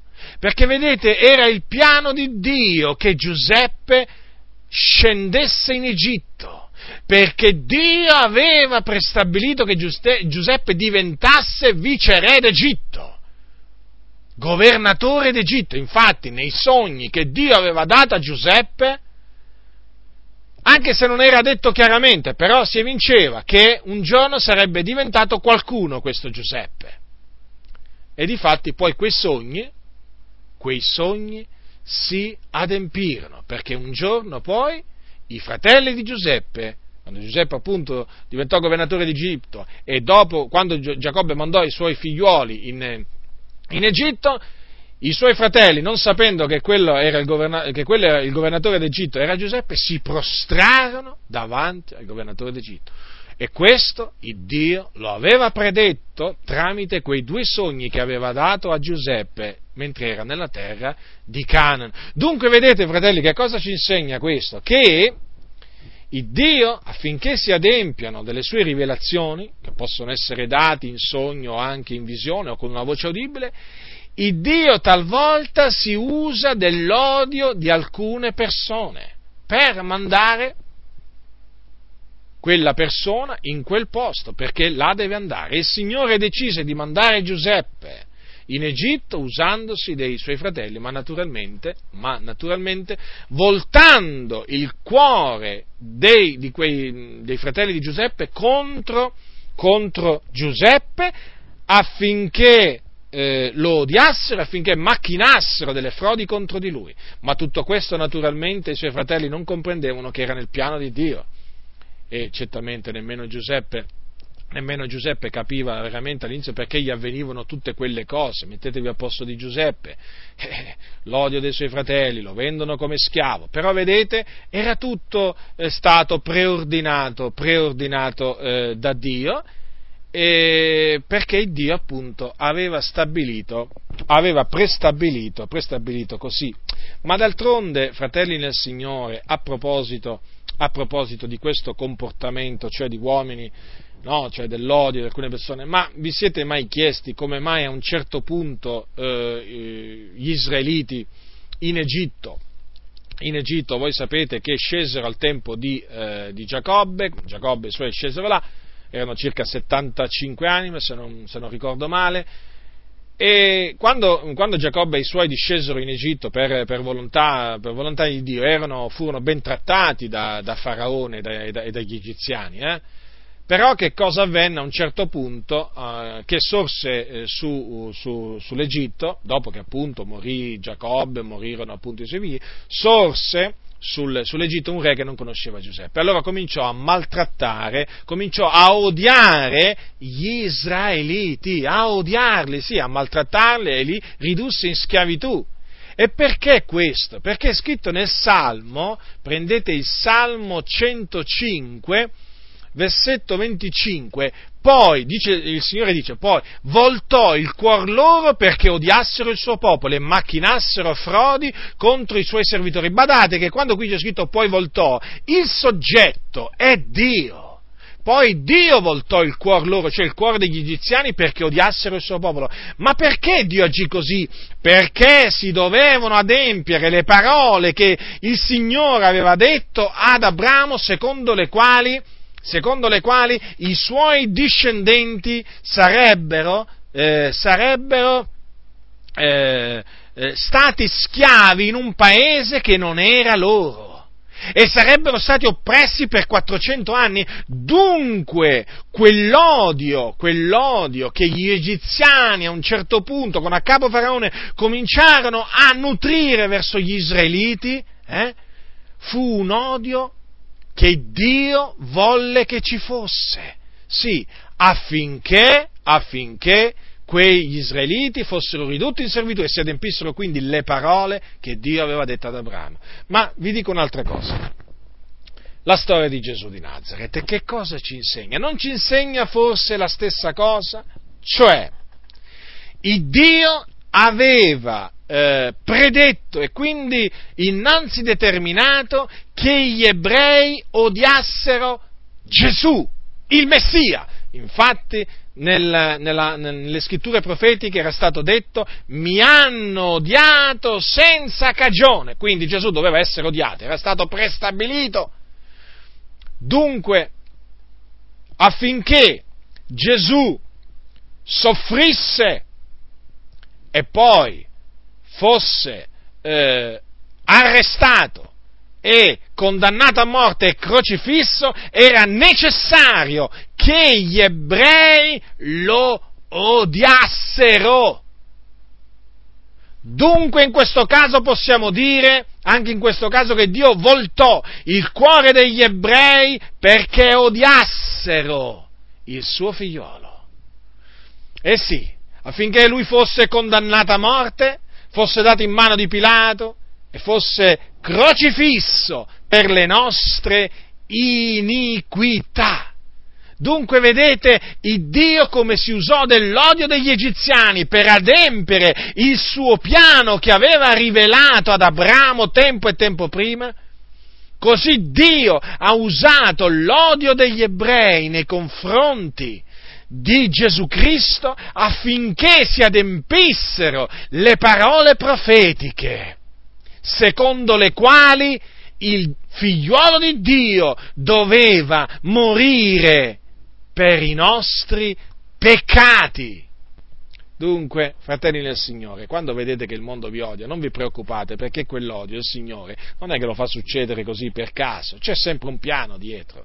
E comunque sappiate questo, che alla fine il Signore converte il male in bene, come nel caso di Giuseppe. State proprio tranquilli, fratelli del Signore, che il Signore converte l'odio delle persone, l'odio del mondo verso di noi, lo converte in bene, perché Dio è potente di fare questo.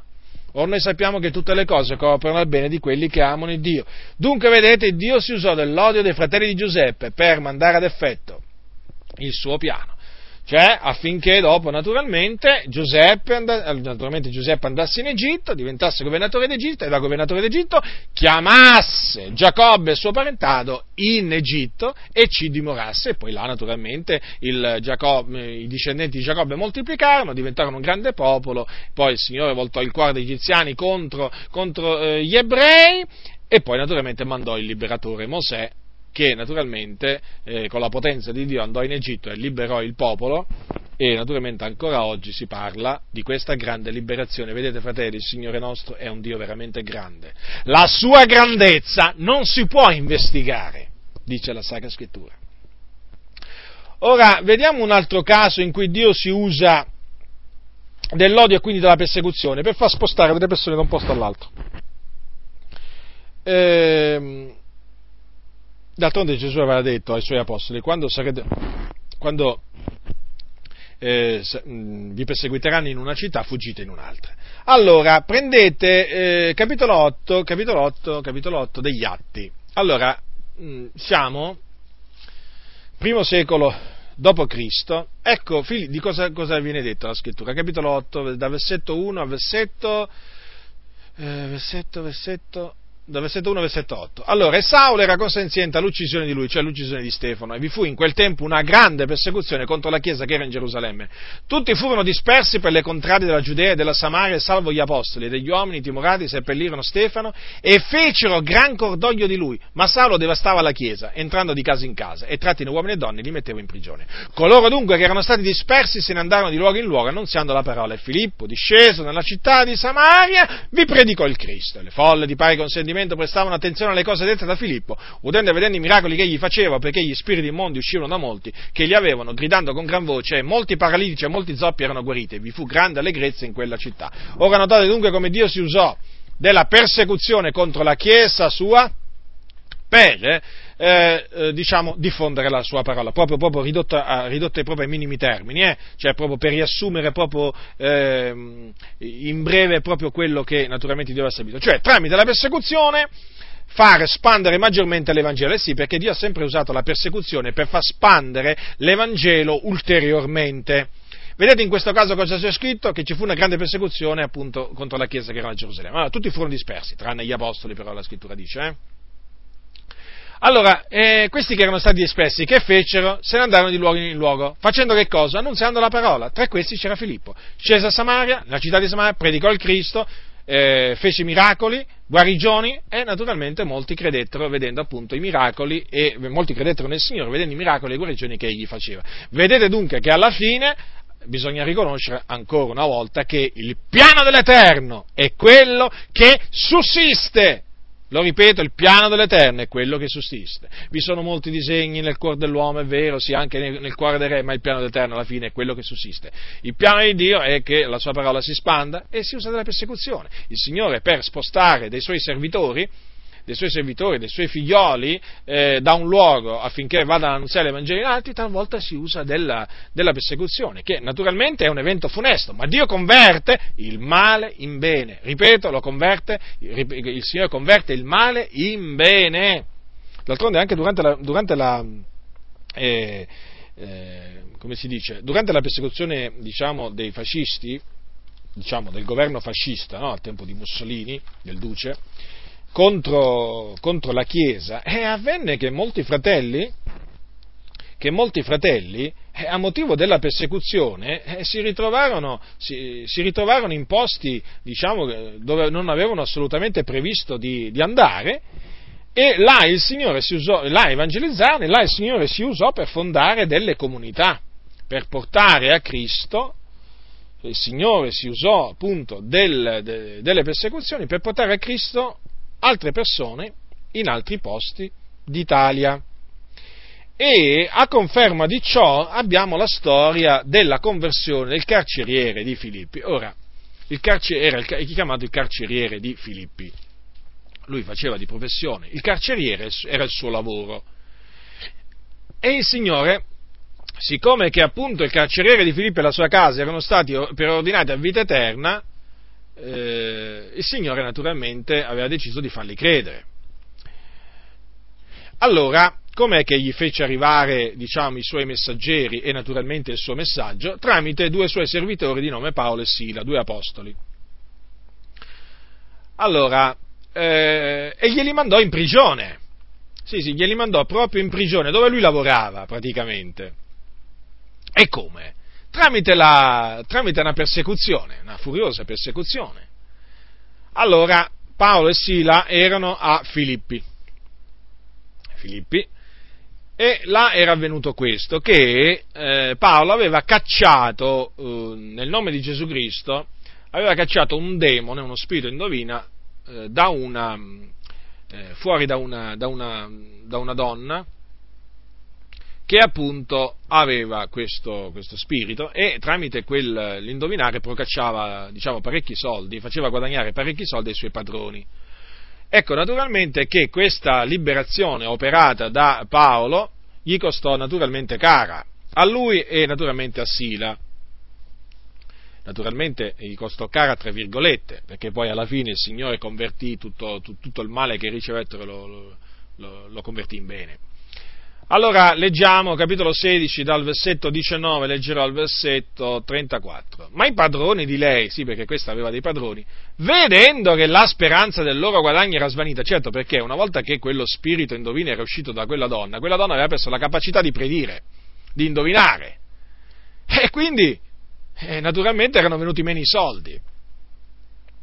Eh, c'è scritto così, presero Paolo e Sila, li trassero sulla pubblica piazza davanti ai magistrati e presentatili ai pretori dissero, questi uomini che sono giudei perturbano la nostra città e predicano dei riti che non è lecito a noi che siamo romani né di ricevere né di osservare.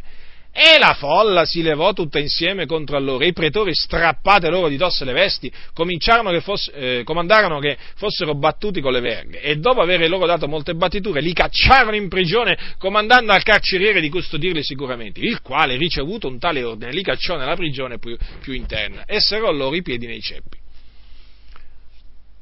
Ora sulla mezzanotte Paolo e Sila pregando cantavano inni a Dio e i carcerati li ascoltavano. Ad un tratto si fece un gran terremoto talché la prigione fu scossa dalle fondamenta e in quell'istante tutte le porte si apersero e i legami di tutti si sciolsero. Il carceriere destato si è vedute le porte della prigione aperte, tratta la spada stava per uccidersi pensando che i carcerati fossero fuggiti. Ma Paolo gridò ad alta voce, non ti fare male alcuno perché siamo tutti qui. E quegli chiesto un lume, saltò dentro e tutto tremante si gettò ai piedi di Paolo e di Sila e menateli fuori disse, signori, che devo io fare per essere salvato? Ed essi risposero, credi nel Signore Gesù e sarai salvato tu e la casa tua. Poi annunziarono la parola del Signore a lui e a tutti coloro che erano in casa sua. Ed egli, presili in quella stessa ora della notte, lavò loro le piaghe, lavò loro le piaghe e subito fu battezzato lui con tutti i suoi e menateli su in casa sua, apparecchiò loro la tavola e giubilava con tutta la sua casa perché aveva creduto in Dio.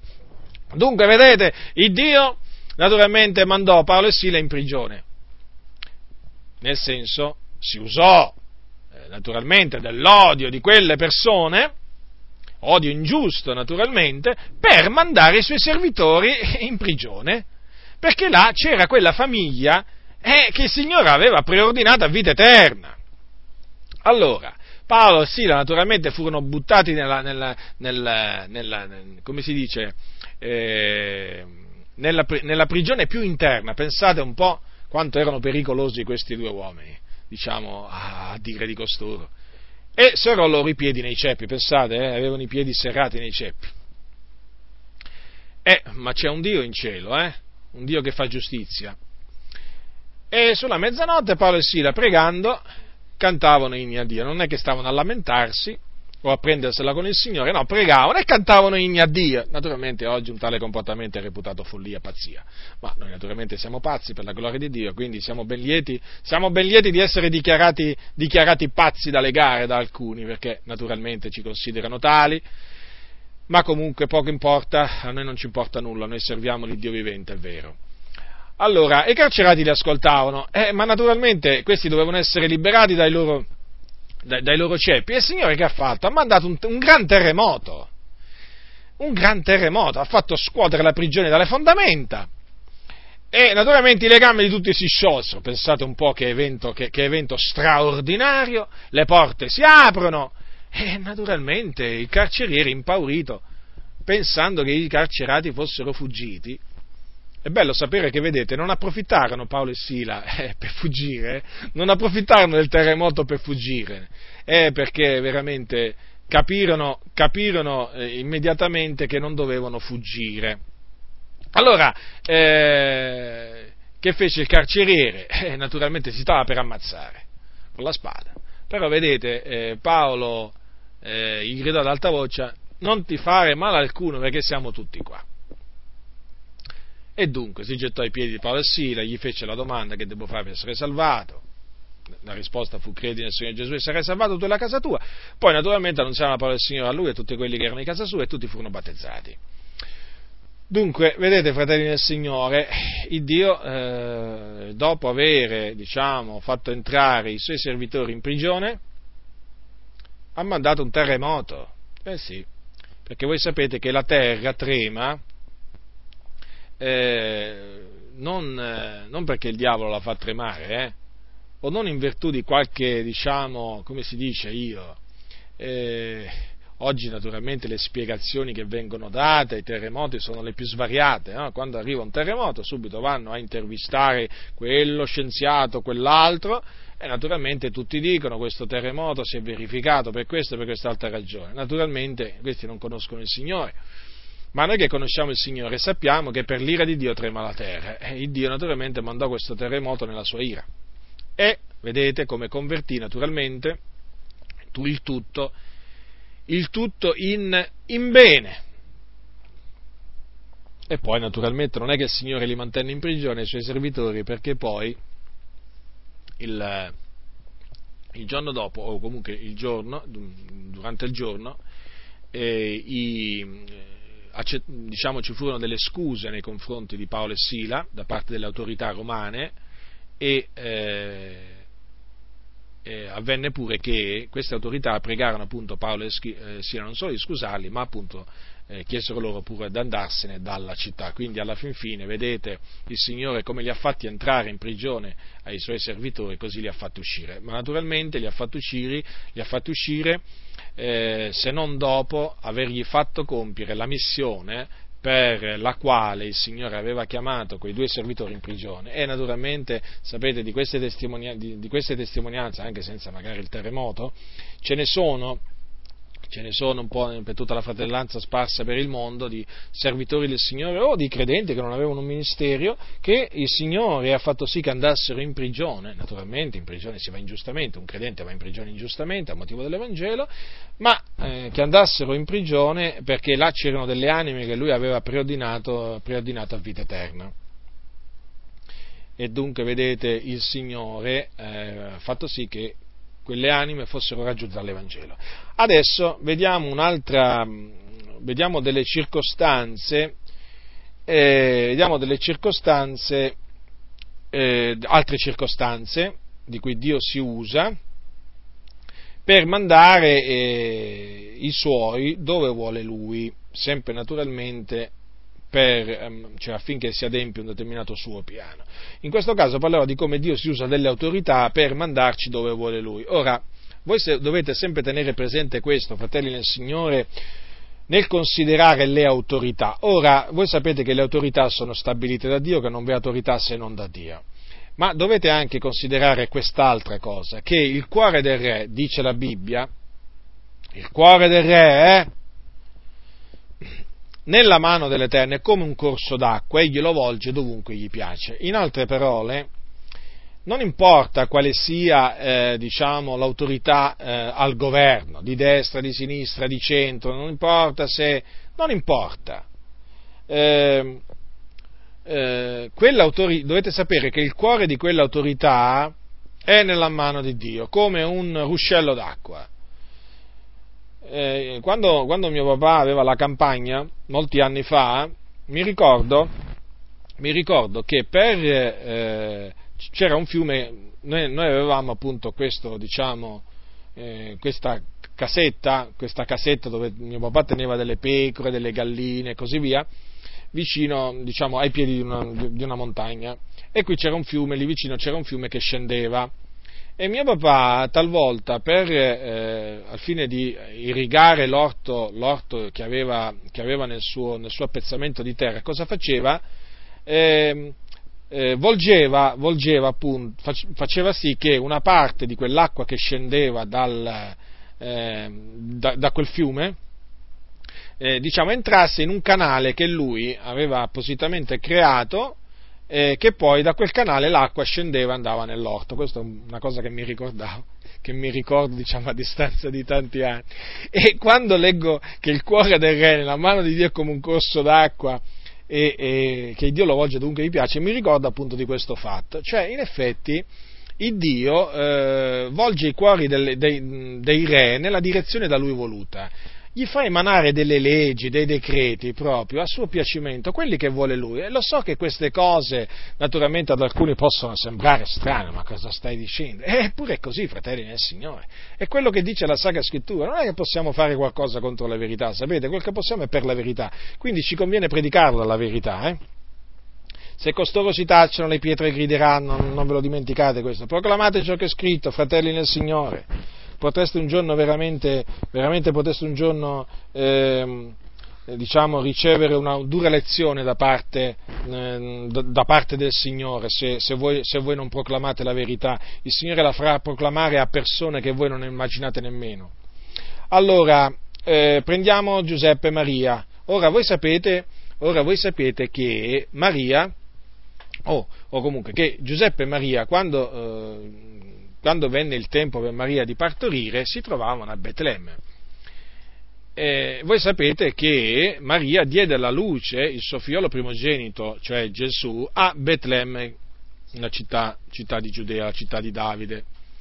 E tutto questo avvenne affinché si adempisse la parola, una, una scrittura, una scrittura che troviamo, una parola scritta in Michea, che dice quanto segue, tu Betlemme, terra di Giuda, non sei punto la minima fra le città principali di Giuda, perché da te uscirà un principe che pascerà il mio popolo Israele. Ora, ma che ci faceva che ci facevano Giuseppe e Maria a Betlemme, perché loro non erano di Betlemme, nel senso che Maria era di Nazareth, eh, Giuseppe era della famiglia e casa di Davide, ma non abitava, non abitava, eh, a, non abitava a Betlemme. Allora, come, come, arrivarono a Betlemme? Com'è che, che si trovavano a Betlemme? Allora, dobbiamo andare a vedere che cosa dice la Sacra Scrittura, perché non è che erano a Betlemme lì così, eh, voglio dire, per caso. Erano lì a Betlemme perché si erano recati a Betlemme, Giuseppe era, della, appunto come detto, della famiglia e casa di Davide ed era sceso là per farsi registrare con Maria, sua sposa, che era incinta. Come registrare? Sì, registrare perché era uscito un decreto. Da parte di chi? Dell'imperatore. Dell'imperatore, fratelli nel Signore. Eh? Qui stiamo parlando dell'imperatore dell'impero romano, il più grande impero che esisteva a quel tempo, l'impero che dominava sulla faccia della terra, per intenderci. Capitolo 2 di Luca, dal versetto 1 al versetto 7. Ora in quei giorni avvenne che un decreto uscì da parte di Cesare Augusto, che si facesse un censimento di tutto l'impero questo censimento fu il primo fatto mentre Quirinio governava la Siria e tutti andavano a farsi registrare ciascuno alla sua città. Ora anche Giuseppe salì di Galilea, dalla città di Nazareth in Giudea alla città di Davide, chiamato Betlemme, perché era della casa e famiglia di Davide, a farsi registrare con Maria sua sposa che era incinta. E avvenne che mentre erano quivi si compì per lei il tempo del parte, ed ella diè alla luce il suo figliolo primogenito e lo fasciò e lo pose a giacere in una mangiatoia perché non v'era posto per loro nell'albergo. Ora, notate questo, fratelli nel Signore, che, che il decreto, il decreto eh, di Cesare Augusto uscì proprio al momento opportuno. Eh, uscì al momento opportuno. Eh sì, perché Maria doveva partorire, doveva partorire il eh, Gesù a Betlemme, nella pienezza dei tempi. E quindi, naturalmente, questo eh, affinché si adempisse le parole del profeta. Questo naturalmente Cesare Augusto mica lo sapeva, cosa ne sapeva Cesare Augusto di tutto questo? Era tutto proprio all'oscuro di lui. Allora il Signore eh, destò lo spirito di Cesare Augusto che, e fece emanare un decreto secondo il quale ci doveva essere un cessimento di tutto l'impero. Quindi, dato che Giuseppe dato che diciamo, Israele era sotto il governo dell'impero romano in quel tempo, Giuseppe, per ubbidire all'autorità, era un uomo giusto Giuseppe, per ubbidire all'autorità, che fece? Prese Maria, che era sua sposa, e che era già incinta, ma ricordatevi era rimasta incinta per virtù dello sposato, e dove andò? A Betlemme, perché appunto lui era di Betlemme. E mentre era là, ecco che si compie per Maria il tempo del parto. E quindi Gesù nacque proprio a Betlemme, nel tempo prestabilito da Dio, nel luogo prestabilito da Dio, e Dio, affinché si adempisse appunto quello che aveva prestabilito, di che cosa si usò? Eh, si usò di Cesare Augusto, che, di un decreto uscì, che, che, diciamo appunto fece emanare a Cesare Augusto. Ma lo vedete, fratelli nel Signore, quando si considera questo, naturalmente Ma come si fa a non dare gloria? Come come si, fa a non dare gloria al Signore? Come si fa a non riconoscere veramente che il cuore del re nella mano di Dio è come un corso d'acqua, egli lo volge dovunque gli piace? Ah, qualcuno potrebbe dire, sì, ma qua si parla di un censimento. Allora quando le autorità emanano, per esempio, delle, dei decreti contro, contro i cristiani, eh, che prevedono dure sanzioni contro, contro i cristiani, siamo al discorso di prima. È sempre Dio che fa accadere questo, è per il nostro bene, il suo piano sussiste, fratelli, affinché si adempia si adempie il suo piano. Ora, quando per esempio in Italia negli anni, negli anni 30 eh, ci, um, uscì fuori la, ci fu la, la, diciamo quella, quella, quella circolare no? che porta il nome di Buffarini Guidi, che appunto era una circolare tramite la quale i locali di culto dei, dei, dei pentecostali venivano chiusi, eh, i pentecostali non si potevano più, eh, si potevano più riunire eh, né, né, né, pubblicamente né, né privatamente, e voglio dire, quello fu una, diciamo, un decreto, chiamiamolo così, dai, fu un decreto da parte, diciamo, della, della massima autorità di quel tempo, che era appunto chiamato il Duce. Ah, Voglio dire, anche questo, anche questo, fratelli nel Signore, eh, faceva, parte, faceva, parte, del piano di Dio, piano di Dio eh, per, il, per, il, bene del suo popolo. Perché, vedete, la persecuzione, la persecuzione, che ci fu sotto il regime fascista fu un bene per la Chiesa, sapete? La Chiesa si fortificò notevolmente. Io parlo adesso, diciamo, diciamo della Chiesa da parte dei pentecostali si fortificarono, si fortificarono, notevolmente, non solo si fortificarono, ma moltiplicarono notevolmente, perché vedete, ogni qualvolta il popolo di Dio è stato oppresso, ha moltiplicato. Purtroppo, purtroppo i problemi sono sorti dopo che è finita la persecuzione. Eh sì, perché la Chiesa, nel momento in cui non viene più perseguitata, eh, e allora veramente si, si sbizzarrisce, ehm, si abbandona proprio alle mondane concupiscenze, si abbandona proprio alle, a, a, alle passioni più, più infime. E eh, beh, è quello che sta succedendo, vedete? La Chiesa adesso non vuole sentire parlare di persecuzioni. Uh, quando mai? Le persecuzioni, meno si parla delle persecuzioni e meglio è oggigiorno Oggigiorno sì, si parla delle persecuzioni del passato, ma appunto sono del passato, non, devono, non devono ritornare le persecuzioni, perché il popolo di Dio non è un popolo che deve essere perseguitato, ma un popolo che deve essere tenuto sulle palmi delle mani dalle autorità, è un popolo che si deve alleare con le autorità, che deve ricevere benefici dalle autorità. Quali persecuzioni? No, Paolo si compiaceva nelle persecuzioni, noi no. Noi no, noi ci dobbiamo compiacere nei privilegi, nelle intese con lo Stato, sì, in tutte queste cose qui noi dobbiamo fare praticamente il contrario di quello che dice la Sacra Scrittura. Così non sia, fratelli nel Signore, manteniamoci stretti alla parola del Signore, se hanno perseguitato me perseguiteranno anche voi, Gesù ha detto, tutti quelli che vogliono vivere piamente in Cristo Gesù saranno perseguitati. Fratelli, preoccupatevi quando la Chiesa non è perseguitata. Guardate, non preoccupatevi quando la Chiesa è perseguitata, preoccupatevi quando non è perseguitata, perché guardate che la Chiesa si corrompe all'inverosimile eh, proprio quando finisce di essere perseguitata dalle autorità. È successo sempre così, fratelli nel Signore.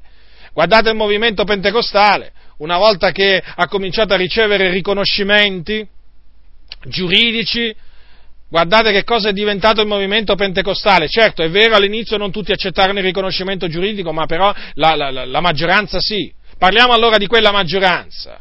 Quella maggioranza naturalmente, dopo che fu riconosciuta giuridicamente, eh, si andò proprio a livello spirituale deteriorando, deteriorando, fino a, fino a che adesso è irriconoscibile. È irriconoscibile. I pentecostali di oggi, comunque la grande parte dei, pentecostali di oggi, o meglio quelli che eh, poi si, decisero di aderire all'organizzazione, oggigiorno sono irriconoscibili. Oggigiorno sono irriconoscibili. Se ci fossero in vita, diciamo, i pionieri del movimento pentecostale oggi in Italia direbbero, ma questi chi sono? Ma che fanno? Se ci fossero i Lombardi, i Francescon, direbbero, ma che sono questi qua? Questi sono figli di prostituzione. Direbbero così. Eh sì, perché le cose non erano così al principio, ma naturalmente la Chiesa ha voluto uscire dalla persecuzione. Non vogliamo essere più perseguitati, vogliamo essere riconosciuti dallo Stato. Eccovi qua, eccovi ben serviti. Ah, hanno ottenuto il riconoscimento, hanno smesso di essere perseguitati ed eccoli lì, irriconoscibili. Quando parlano sembrano dei pagani, sembrano dei pagani, vestiti, vestiti da cristiani. È vero, il loro modo di parlare irriconoscibile. Si confronta il loro modo di parlare con quello della Bibbia? Ma questi cosa dicono, cosa fanno, come parlano, come ragionano? Eppure, fratelli, è così, le cose stanno così. E naturalmente pochi si avvedono di questo. E quindi le persecuzioni, sì, si ricordano le persecuzioni contro i pentecostali, è giusto che si ricordino, però fanno parte del passato, fanno parte della storia del movimento. Ma nessuno si azzardi a dire che oggi il movimento ha bisogno di essere perseguitato. No! Quale persecuzione? Ecco perché naturalmente modo di comportarsi è diventato, diciamo, un modo di comportarsi che non attira l'odio del mondo. Ecco perché il modo di predicare è diventato, diciamo, un modo eh, di predicare che non attira l'odio del mondo. Certo, perché adesso la Chiesa si è alleata con, la, si è alleata con l'autorità e quindi, una volta che, c'è questa autorità, tu non è che puoi più predicare come una volta. Eh, l'Evangelo non può più essere predicato come 60 anni fa, fratello nel Signore. Eh, oggigiorno circostanze sono cambiate e bisogna adeguarlo il messaggio. Eh già, bisogna adeguare il messaggio. A che cosa bisogna adeguare il messaggio? Eh?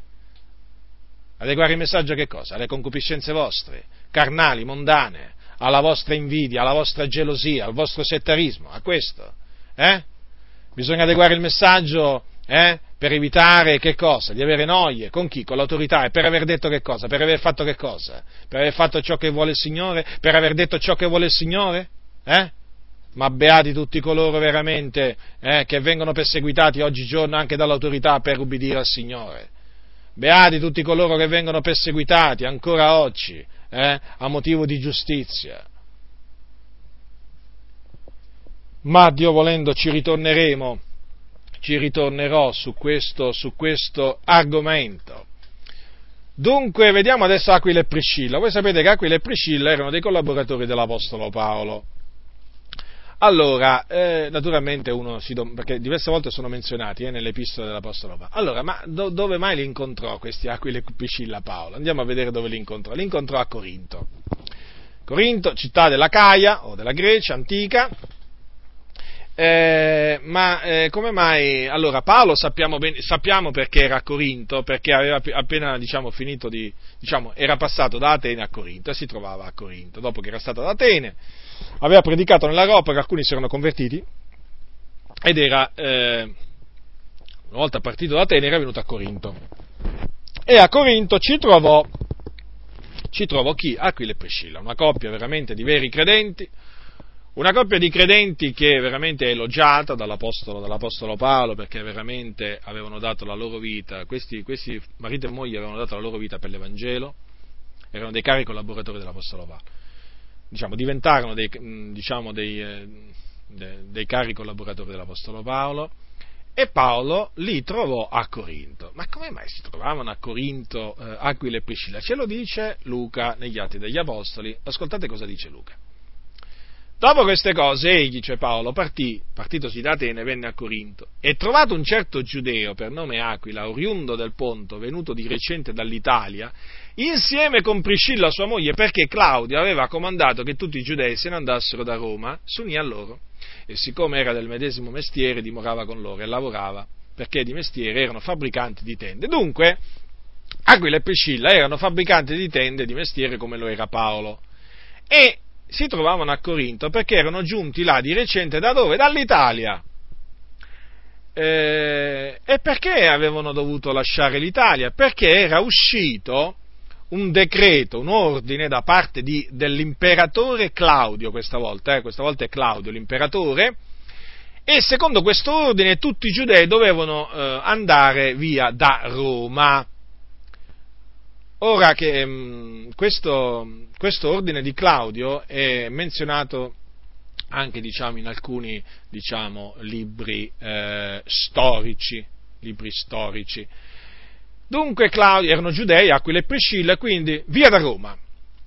Eh, e questi erano partiti ed erano andati a Corinto, erano giunti a Corinto e là trovarono Paolo e naturalmente lì nacque un, una collaborazione, lì nacque una, una, collaborazione che poi si protrasse, si protrasse nel tempo. Vedete, fratelli nel Signore, quando Dio ha deciso di fare incontrare due persone, o tre persone, o quattro persone, o cinque persone, non importa quante, fratelli nel Signore, smuove tutto, tutti, a nostra insaputa, ma lo fa. Fa emanare decreti da parte delle autorità, leggi.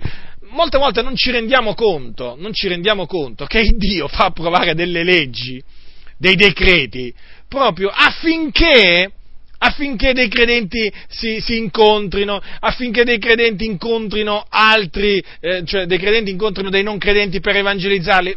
Sono cose, fratelli, è chiaro, sono cose profonde, sono cose troppo alte per noi, però sta di fatto che il modo d'agire di Dio, fratelli, è questo, è questo, non è un altro, è questo, ciò che è, è già stato.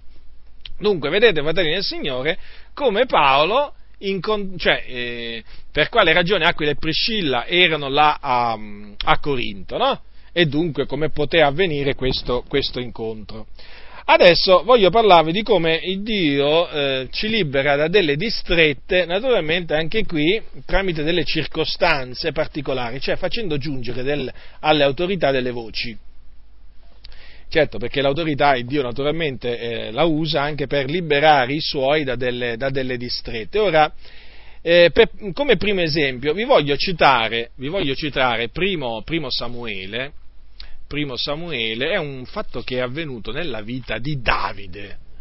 È un fatto significativo, capitolo 23 di primo Samuele. Allora, voi, come vi ho detto prima, Saul si mise a perseguitare Davide, lo faceva cercare, lo faceva inseguire, perché veramente lo voleva mettere a morte. Eh? Allora, che cosa è successo un giorno? Che eh, Davide si trovava nel deserto di Maon allora, capitolo 23 di Primo Samuele. E quando Saulo seppe, eh, lo mandò a cercare. Non lo mandò a cercare, ci andò proprio lui, a capo appunto di, di soldati. Allora, ascoltate come il Signore eh, liberò, liberò, Davide in questa circostanza da una eh, delle sue, diciamo, numerose distrette. Allora, capitolo 23 di Primo Samuele, dal versetto 25 al versetto 28. Saulo con la sua gente partì in cerca di lui, ma Davide, che ne fu informato, scese dalla roccia e rimase nel deserto di Maon. Quando Saulo lo seppe, andò in traccia di Davide nel deserto di Maon. Saul camminava da un lato del monte e Davide con la sua gente dall'altro lato. E come Davide affrettava la marcia per sfuggire a Saul, e Saul e la sua gente stavano per circondare Davide e i suoi per impadronirsene, arrivò a Saul un messo che disse affrettati a venire perché i filistei hanno invaso il paese. Così Saul cessò di seguire Davide e andò a far fronte ai filistei, perciò a quel luogo fu messo nome Shela Ma Lecot. Allora, notate questo, che Davide era sul punto di cadere prigioniero di Saul. Saulo oramai era lì per lì per, per afferrarlo, mancava poco, mancava poco, lo stavano per circondare. A un certo punto cosa succede? Arriva a Saul una notizia tramite un messo che dice affrettati a venire perché i filistei hanno invaso il paese, i filistei acerrimi nemici di Israele da, diciamo, dall'antichità ecco che avevano invaso, il paese, invaso il paese, quindi c'era bisogno di Saulo e dell'esercito e quindi ha dovuto, ha dovuto subito lasciare quel, quel, posto per andare a, diciamo, a combattere i filistei. Oh, vi rendete conto, fratelli del Signore, che il Signore mandò quel messo proprio in quel momento, quando oramai Saul forse già si fregava le mani, si sfregava le mani perché diceva adesso questa volta è mio. E come farà a, a, diciamo, a scappare dalle mie mani? L'ho preso. Vedete? Vedete? E stava per impadronirsene ed ecco lì appunto che arriva la cattiva notizia, la cattiva notizia, le orecchie di Saulo e Saulo ha dovuto lasciare tutto. Circostanza creata da Dio. Quale circostanza? L'invasione dei Filistei. I Filistei invasero il paese per volontà di Dio, eh, perché così almeno Saulo dovette lasciare, diciamo, la presa. O comunque Saul dovette desistere dal, dal, diciamo, dall'inseguire, dall'inseguire Davide. E fratelli nel Signore, che tutte queste cose veramente ci servano, eh, ci servono eh, di ammaestramento. Voglio terminare parlando, eh, parlando di come il Signore liberò, eh, liberò Paolo, l'Apostolo Paolo, per ben, per ben due volte, tramite una voce che giunse al, a un tribuno.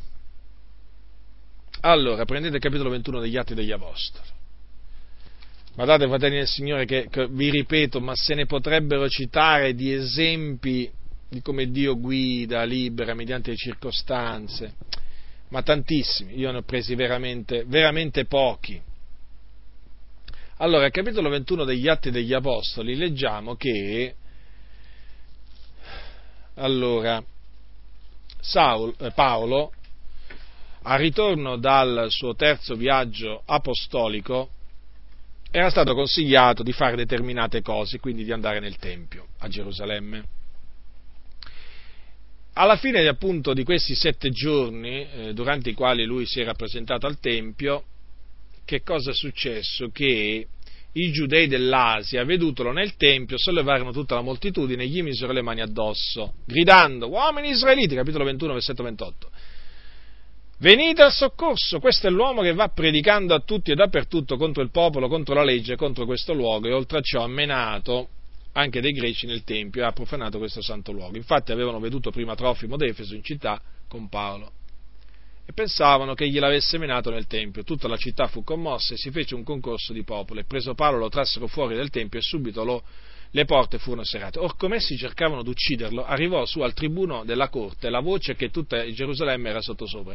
Ed egli immediatamente prese con sé dei soldati, dei centurioni e corse giù ai giudei, i quali, veduto il tribuno e i soldati, cessarono di battere Paolo. Ora, allora, Paolo si trovava là, a un certo punto i giudei lo aggrediscono e cominciano a picchiarlo, ma a picchiarlo proprio duramente, perché volevano ucciderlo, eh, stavano cercando di ucciderlo. Che cosa avviene nel mentre arriva al tribuno della corte la voce che tutta Gerusalemme era sottosopra, quindi che c'era una sommossa. Che fa il tribuno? Immediatamente prende dei soldati dei centurioni, scende giù e toglie Paolo dalle mani, dalle mani di quelli che cercavano di ammazzarlo. Vedete, in questo caso Dio eh, si usò dell'autorità per liberare dalla morte uno dei suoi servi, cioè l'apostolo, l'apostolo, l'apostolo Paolo. Eh, circostanze naturalmente create anche qui da Dio. E vedete che eh, al momento opportuno arrivò il tribuno, eh? non è che arrivò in ritardo, No, no, no, no, perché il Signore non arriva mai in ritardo, arrivò al momento opportuno e, Paolo fu liberato dalle mani dei giudei. In un'altra occasione è scritto che 40 giudei, anzi più di 40 giudei, avevano fatto un voto. Dopo che appunto Paolo era stato poi preso dal tribuno e così via, c'erano stati altri fatti, era avvenuto che i giudei, dei giudei si erano adunati con imprecazioni contro loro stessi, avevano fatto voto, avevano fatto voto di non mangiare né bere finché non, non, non avessero ucciso Paolo. Erano più di 40 ebrei questi, eh? Allora è scritto al capitolo 23, versetto 14: Vennero ai capi sacerdoti e agli anziani e dissero: Noi abbiamo fatto voto con imprecazione contro noi stessi di non mangiare cosa alcuna finché non abbiamo ucciso Paolo. Or dunque voi col sinetrio presentatevi al tribuno per chiedergli di, menare, di menarlo giù da voi come se voleste conoscere più attent- esattamente il fatto suo e noi innanzi che giunga siamo pronti ad ucciderlo. Ma il figliolo della sorella di Paolo, udite queste insidie, venne ed entrato nella fortezza, riferì la cosa a Paolo e Paolo, chiamato a sé uno dei centurioni, disse Mena questo giovane al tribuno perché ha qualcosa da riferirgli. Egli dunque presolo lo menò al tribuno e disse Paolo, il prigione mi ha chiamato e mi ha pregato che ti meni questo giovane, il quale ha qualcosa da dirti. E il tribuno presolo per la mano e ritiratosi in disparte, gli domandò che cosa hai da riferirmi ed egli rispose i giudei si sono messi d'accordo per pregarti che domani tu meni giù Paolo nel Sinedrio, come se volessero informarsi più appieno del fatto suo, ma tu non dare loro retta perché più di 40 uomini di loro gli, tengono, gli tendono insidie e con imprecazioni contro se stessi hanno fatto voto di non mangiare né bere finché non l'abbiano ucciso ed ora sono pronti aspettando la tua promessa. Il tribuno dunque licenziò il giovane ordinandogli di non palesare ad alcuno che gli avesse fatto sapere queste cose. Vedete, in questo caso, veramente provvidenziale, qualcuno direbbe, la presenza del figlio della sorella di Paolo in quel punto perché sentì quegli uomini dire quelle cose. Ora non ci viene detto nient'altro del figlio della sorella di Paolo. Eh, sappiamo che il Dio però fece sì che questo figlio della di Paolo fosse in quel momento là a sentire quelle insidie. E naturalmente quando sentì quelle insidie andò da Paolo a riferirgliele e Paolo, e Paolo chiamò uno dei centurioni e gli disse porta questo ragazzo, questo ragazzo appunto al tribuno che ha qualcosa dire. E naturalmente il tribuno dopo che sentì tutto ciò, eh, naturalmente eh, spostò Paolo e lo mandò, ehm, lo mandò a Cesarea lo mandò, lo mandò a Cesarea dal, eh, dal, governatore Felice. Questo tribuno si chiamava Claudio Lisia. Vedete dunque come ancora una volta Dio si è usato di questo tribuno Claudio Lisia per liberare e mettere al sicuro il suo servo, eh, il suo servo l'apostolo, l'apostolo Paolo il Dio naturalmente fa trovare le persone che vuole Lui al momento giusto dove devono stare. Naturalmente, vedete, fratelli del Signore, tutte queste cose che io, tutte queste circostanze che vi ho citato oggi, eh, fanno capire come il Dio governa l'universo e come eh, il Signore, eh, affinché si adempia il suo piano, eh, fa succedere tutto quello che vuole lui, fa succedere tutto quello, tutto quello, che vuole lui, crea le circostanze, le modifica, le modella a suo piacimento, eh, nei modi che vuole lui, nei tempi che vuole lui, insomma veramente si capisce leggendo tutte queste cose esaminando tutte queste cose da vicino, che il nostro Dio veramente è un Dio grande. Aveva proprio ragione il salmista quando diceva al Signore che la, la grandezza del Signore non si può investigare. Come faremo noi? Noi siamo polvere e cenere, abbiamo un Dio, un Dio così grande. Quindi dobbiamo essere grandemente consolati noi e incoraggiati eh, nel sapere che il Dio eh, ci guida tramite le circostanze. Certo, perché nel sapere che nulla ci accade senza il suo volere, come si fa a non essere consolati? Anzi, come vi, vi, vi ripeterò ancora una volta, noi dobbiamo discernere la voce di Dio la guida di Dio nelle circostanze che si presentano nella nostra vita è perché qui sta la sapienza naturalmente nel discernere, eh, nel discernere il piano di Dio, nel discernere il piano di Dio e quindi la guida di Dio verso di noi, nelle circostanze che vanno man mano eh, creandosi per volontà di Dio nella nostra vita. Perché d'altronde eh, Dio ci guida tramite, tramite, le circostanze. Quindi poniamo mente, poniamo mente, poniamo attenzione a quello che fa il Signore. Tendiamo le nostre orecchie, non chiudiamole, fratelli nel Signore, perché è bene avere sempre gli occhi aperti su quello che fa il Signore, perché il Signore sta operando anche a nostra insaputa, ma sta operando affinché noi incontriamo Tizio, Caio, Sempronio, affinché noi facciamo questo, questo e quest'altro. Certo, talvolta non discerniamo subito, che non, non, comprendiamo subito, è chiaro, quello che il Signore fa, ma una cosa è certa, se diciamo aspettiamo con pazienza e fede, noi capiremo capiremo certamente il perché il Signore creò quella circostanza, creò quello stato d'animo, eh, creò quell'avversità, creò quella necessità, eh, ha fatto uscire quella legge, ha fatto uscire quel decreto. Lo capiremo, lo capiremo perché il Signore ci darà di capire. Eh, appunto dandoci, dandoci l'intelligenza necessaria. Dunque, finora abbiamo visto che Dio ci guida tramite la Sacra Scrittura, ma Dio ci guida anche tramite le circostanze. E Dio volendo, la prossima volta eh, continuerò a parlare della guida di Dio e vedremo quello che il Signore mi metterà, mi metterà in cuore eh, di dire a proposito, eh, diciamo, sempre della, della, della, guida, della guida di Dio. È un argomento questo che mi ha sempre appassionato eh, perché eh, diciamo, eh, fa chiaramente capire quanto è grande Dio, quanto è saggio, quanto è saggio il nostro Signore e come non lascia nulla di intentato, come, come diciamo si prende cura dei minimi dettagli della nostra, della nostra vita.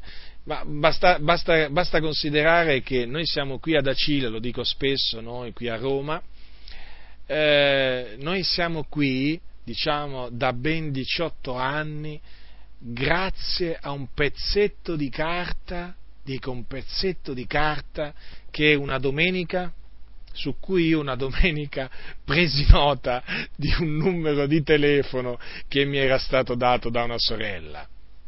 Quando ci penso, rabbrividisco, nel senso dico, nel senso che dico, ma guarda Signore, tu quel giorno, che poi la cosa grande, la cosa grande eh, che, è che quella sorella quel giorno là non doveva esserci, me lo, me lo raccontò poi, sai, mi disse, fratello, ma noi oggi, oggi, non ci dovevamo incontrare perché io qua non dovevo venire, però sai, all'ultimo momento, però, ma chi pensava, chi pensava in quei momenti che poi quel pezzetto di carta che lei mi avrebbe dato con appunto un numero di telefono di un credente, che peraltro, che peraltro eh, era suo fratello, e lei mi disse, mi ricordo mi disse ancora queste parole, ce l'ho ancora proprio scolpita proprio nella mia mente, mi disse, ma perché non andate a trovare mio fratello ad Acilia? Gli sareste di grande incoraggiamento, pensate. Quelle parole poi a un certo momento, dopo alcune settimane, mi vennero alla mente e dissero come? Eh, allora vuol dire che è scoraggiato questo fratello. Allora disse a mio fratello, eh, andiamo a incoraggiarlo, vediamo un po' se il Signore ci apre una porta. E difatti il Signore non è che ci ha aperto una porta, ci ha aperto un portone. E quindi, vedete, fratelli, appunto in quel pezzetto di carta avevo, non mi ricordo se era stata lei a scriverlo o io ero stato a scriverlo, comunque il telefono appunto di questo, di questo, di questo suo fratello, in effetti gli fummo quando poi arrivammo qua gli fummo di grande incoraggiamento, ma poi il Signore naturalmente eh, cambiò, creò altre circostanze e per cui diciamo comunque ha fatto sì che noi rimanessimo qua ad Acilia ad oggi, ad oggi eh, a dicembre mh, di quest'anno ha fatto quindi dal 90 18 anni. E questo naturalmente in virtù di un, di un semplice appunto preso diciamo su un pezzo di carta e di due parole che mi aveva, mi aveva, mi aveva detto.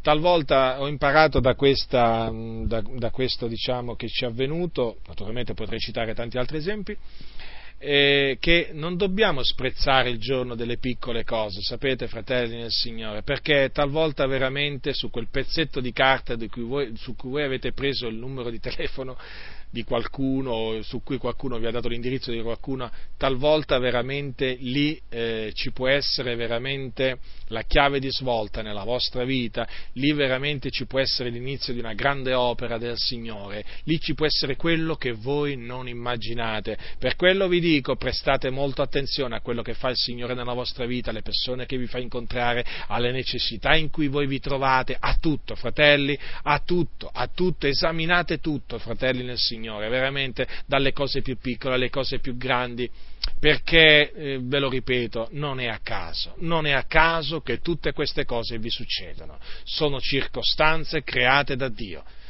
per un fine. Potete anche non comprenderlo subito, ma poi lo capirete. La grazia del Signore nostro Gesù Cristo sia con tutti coloro che lo amano con purità incorrotta.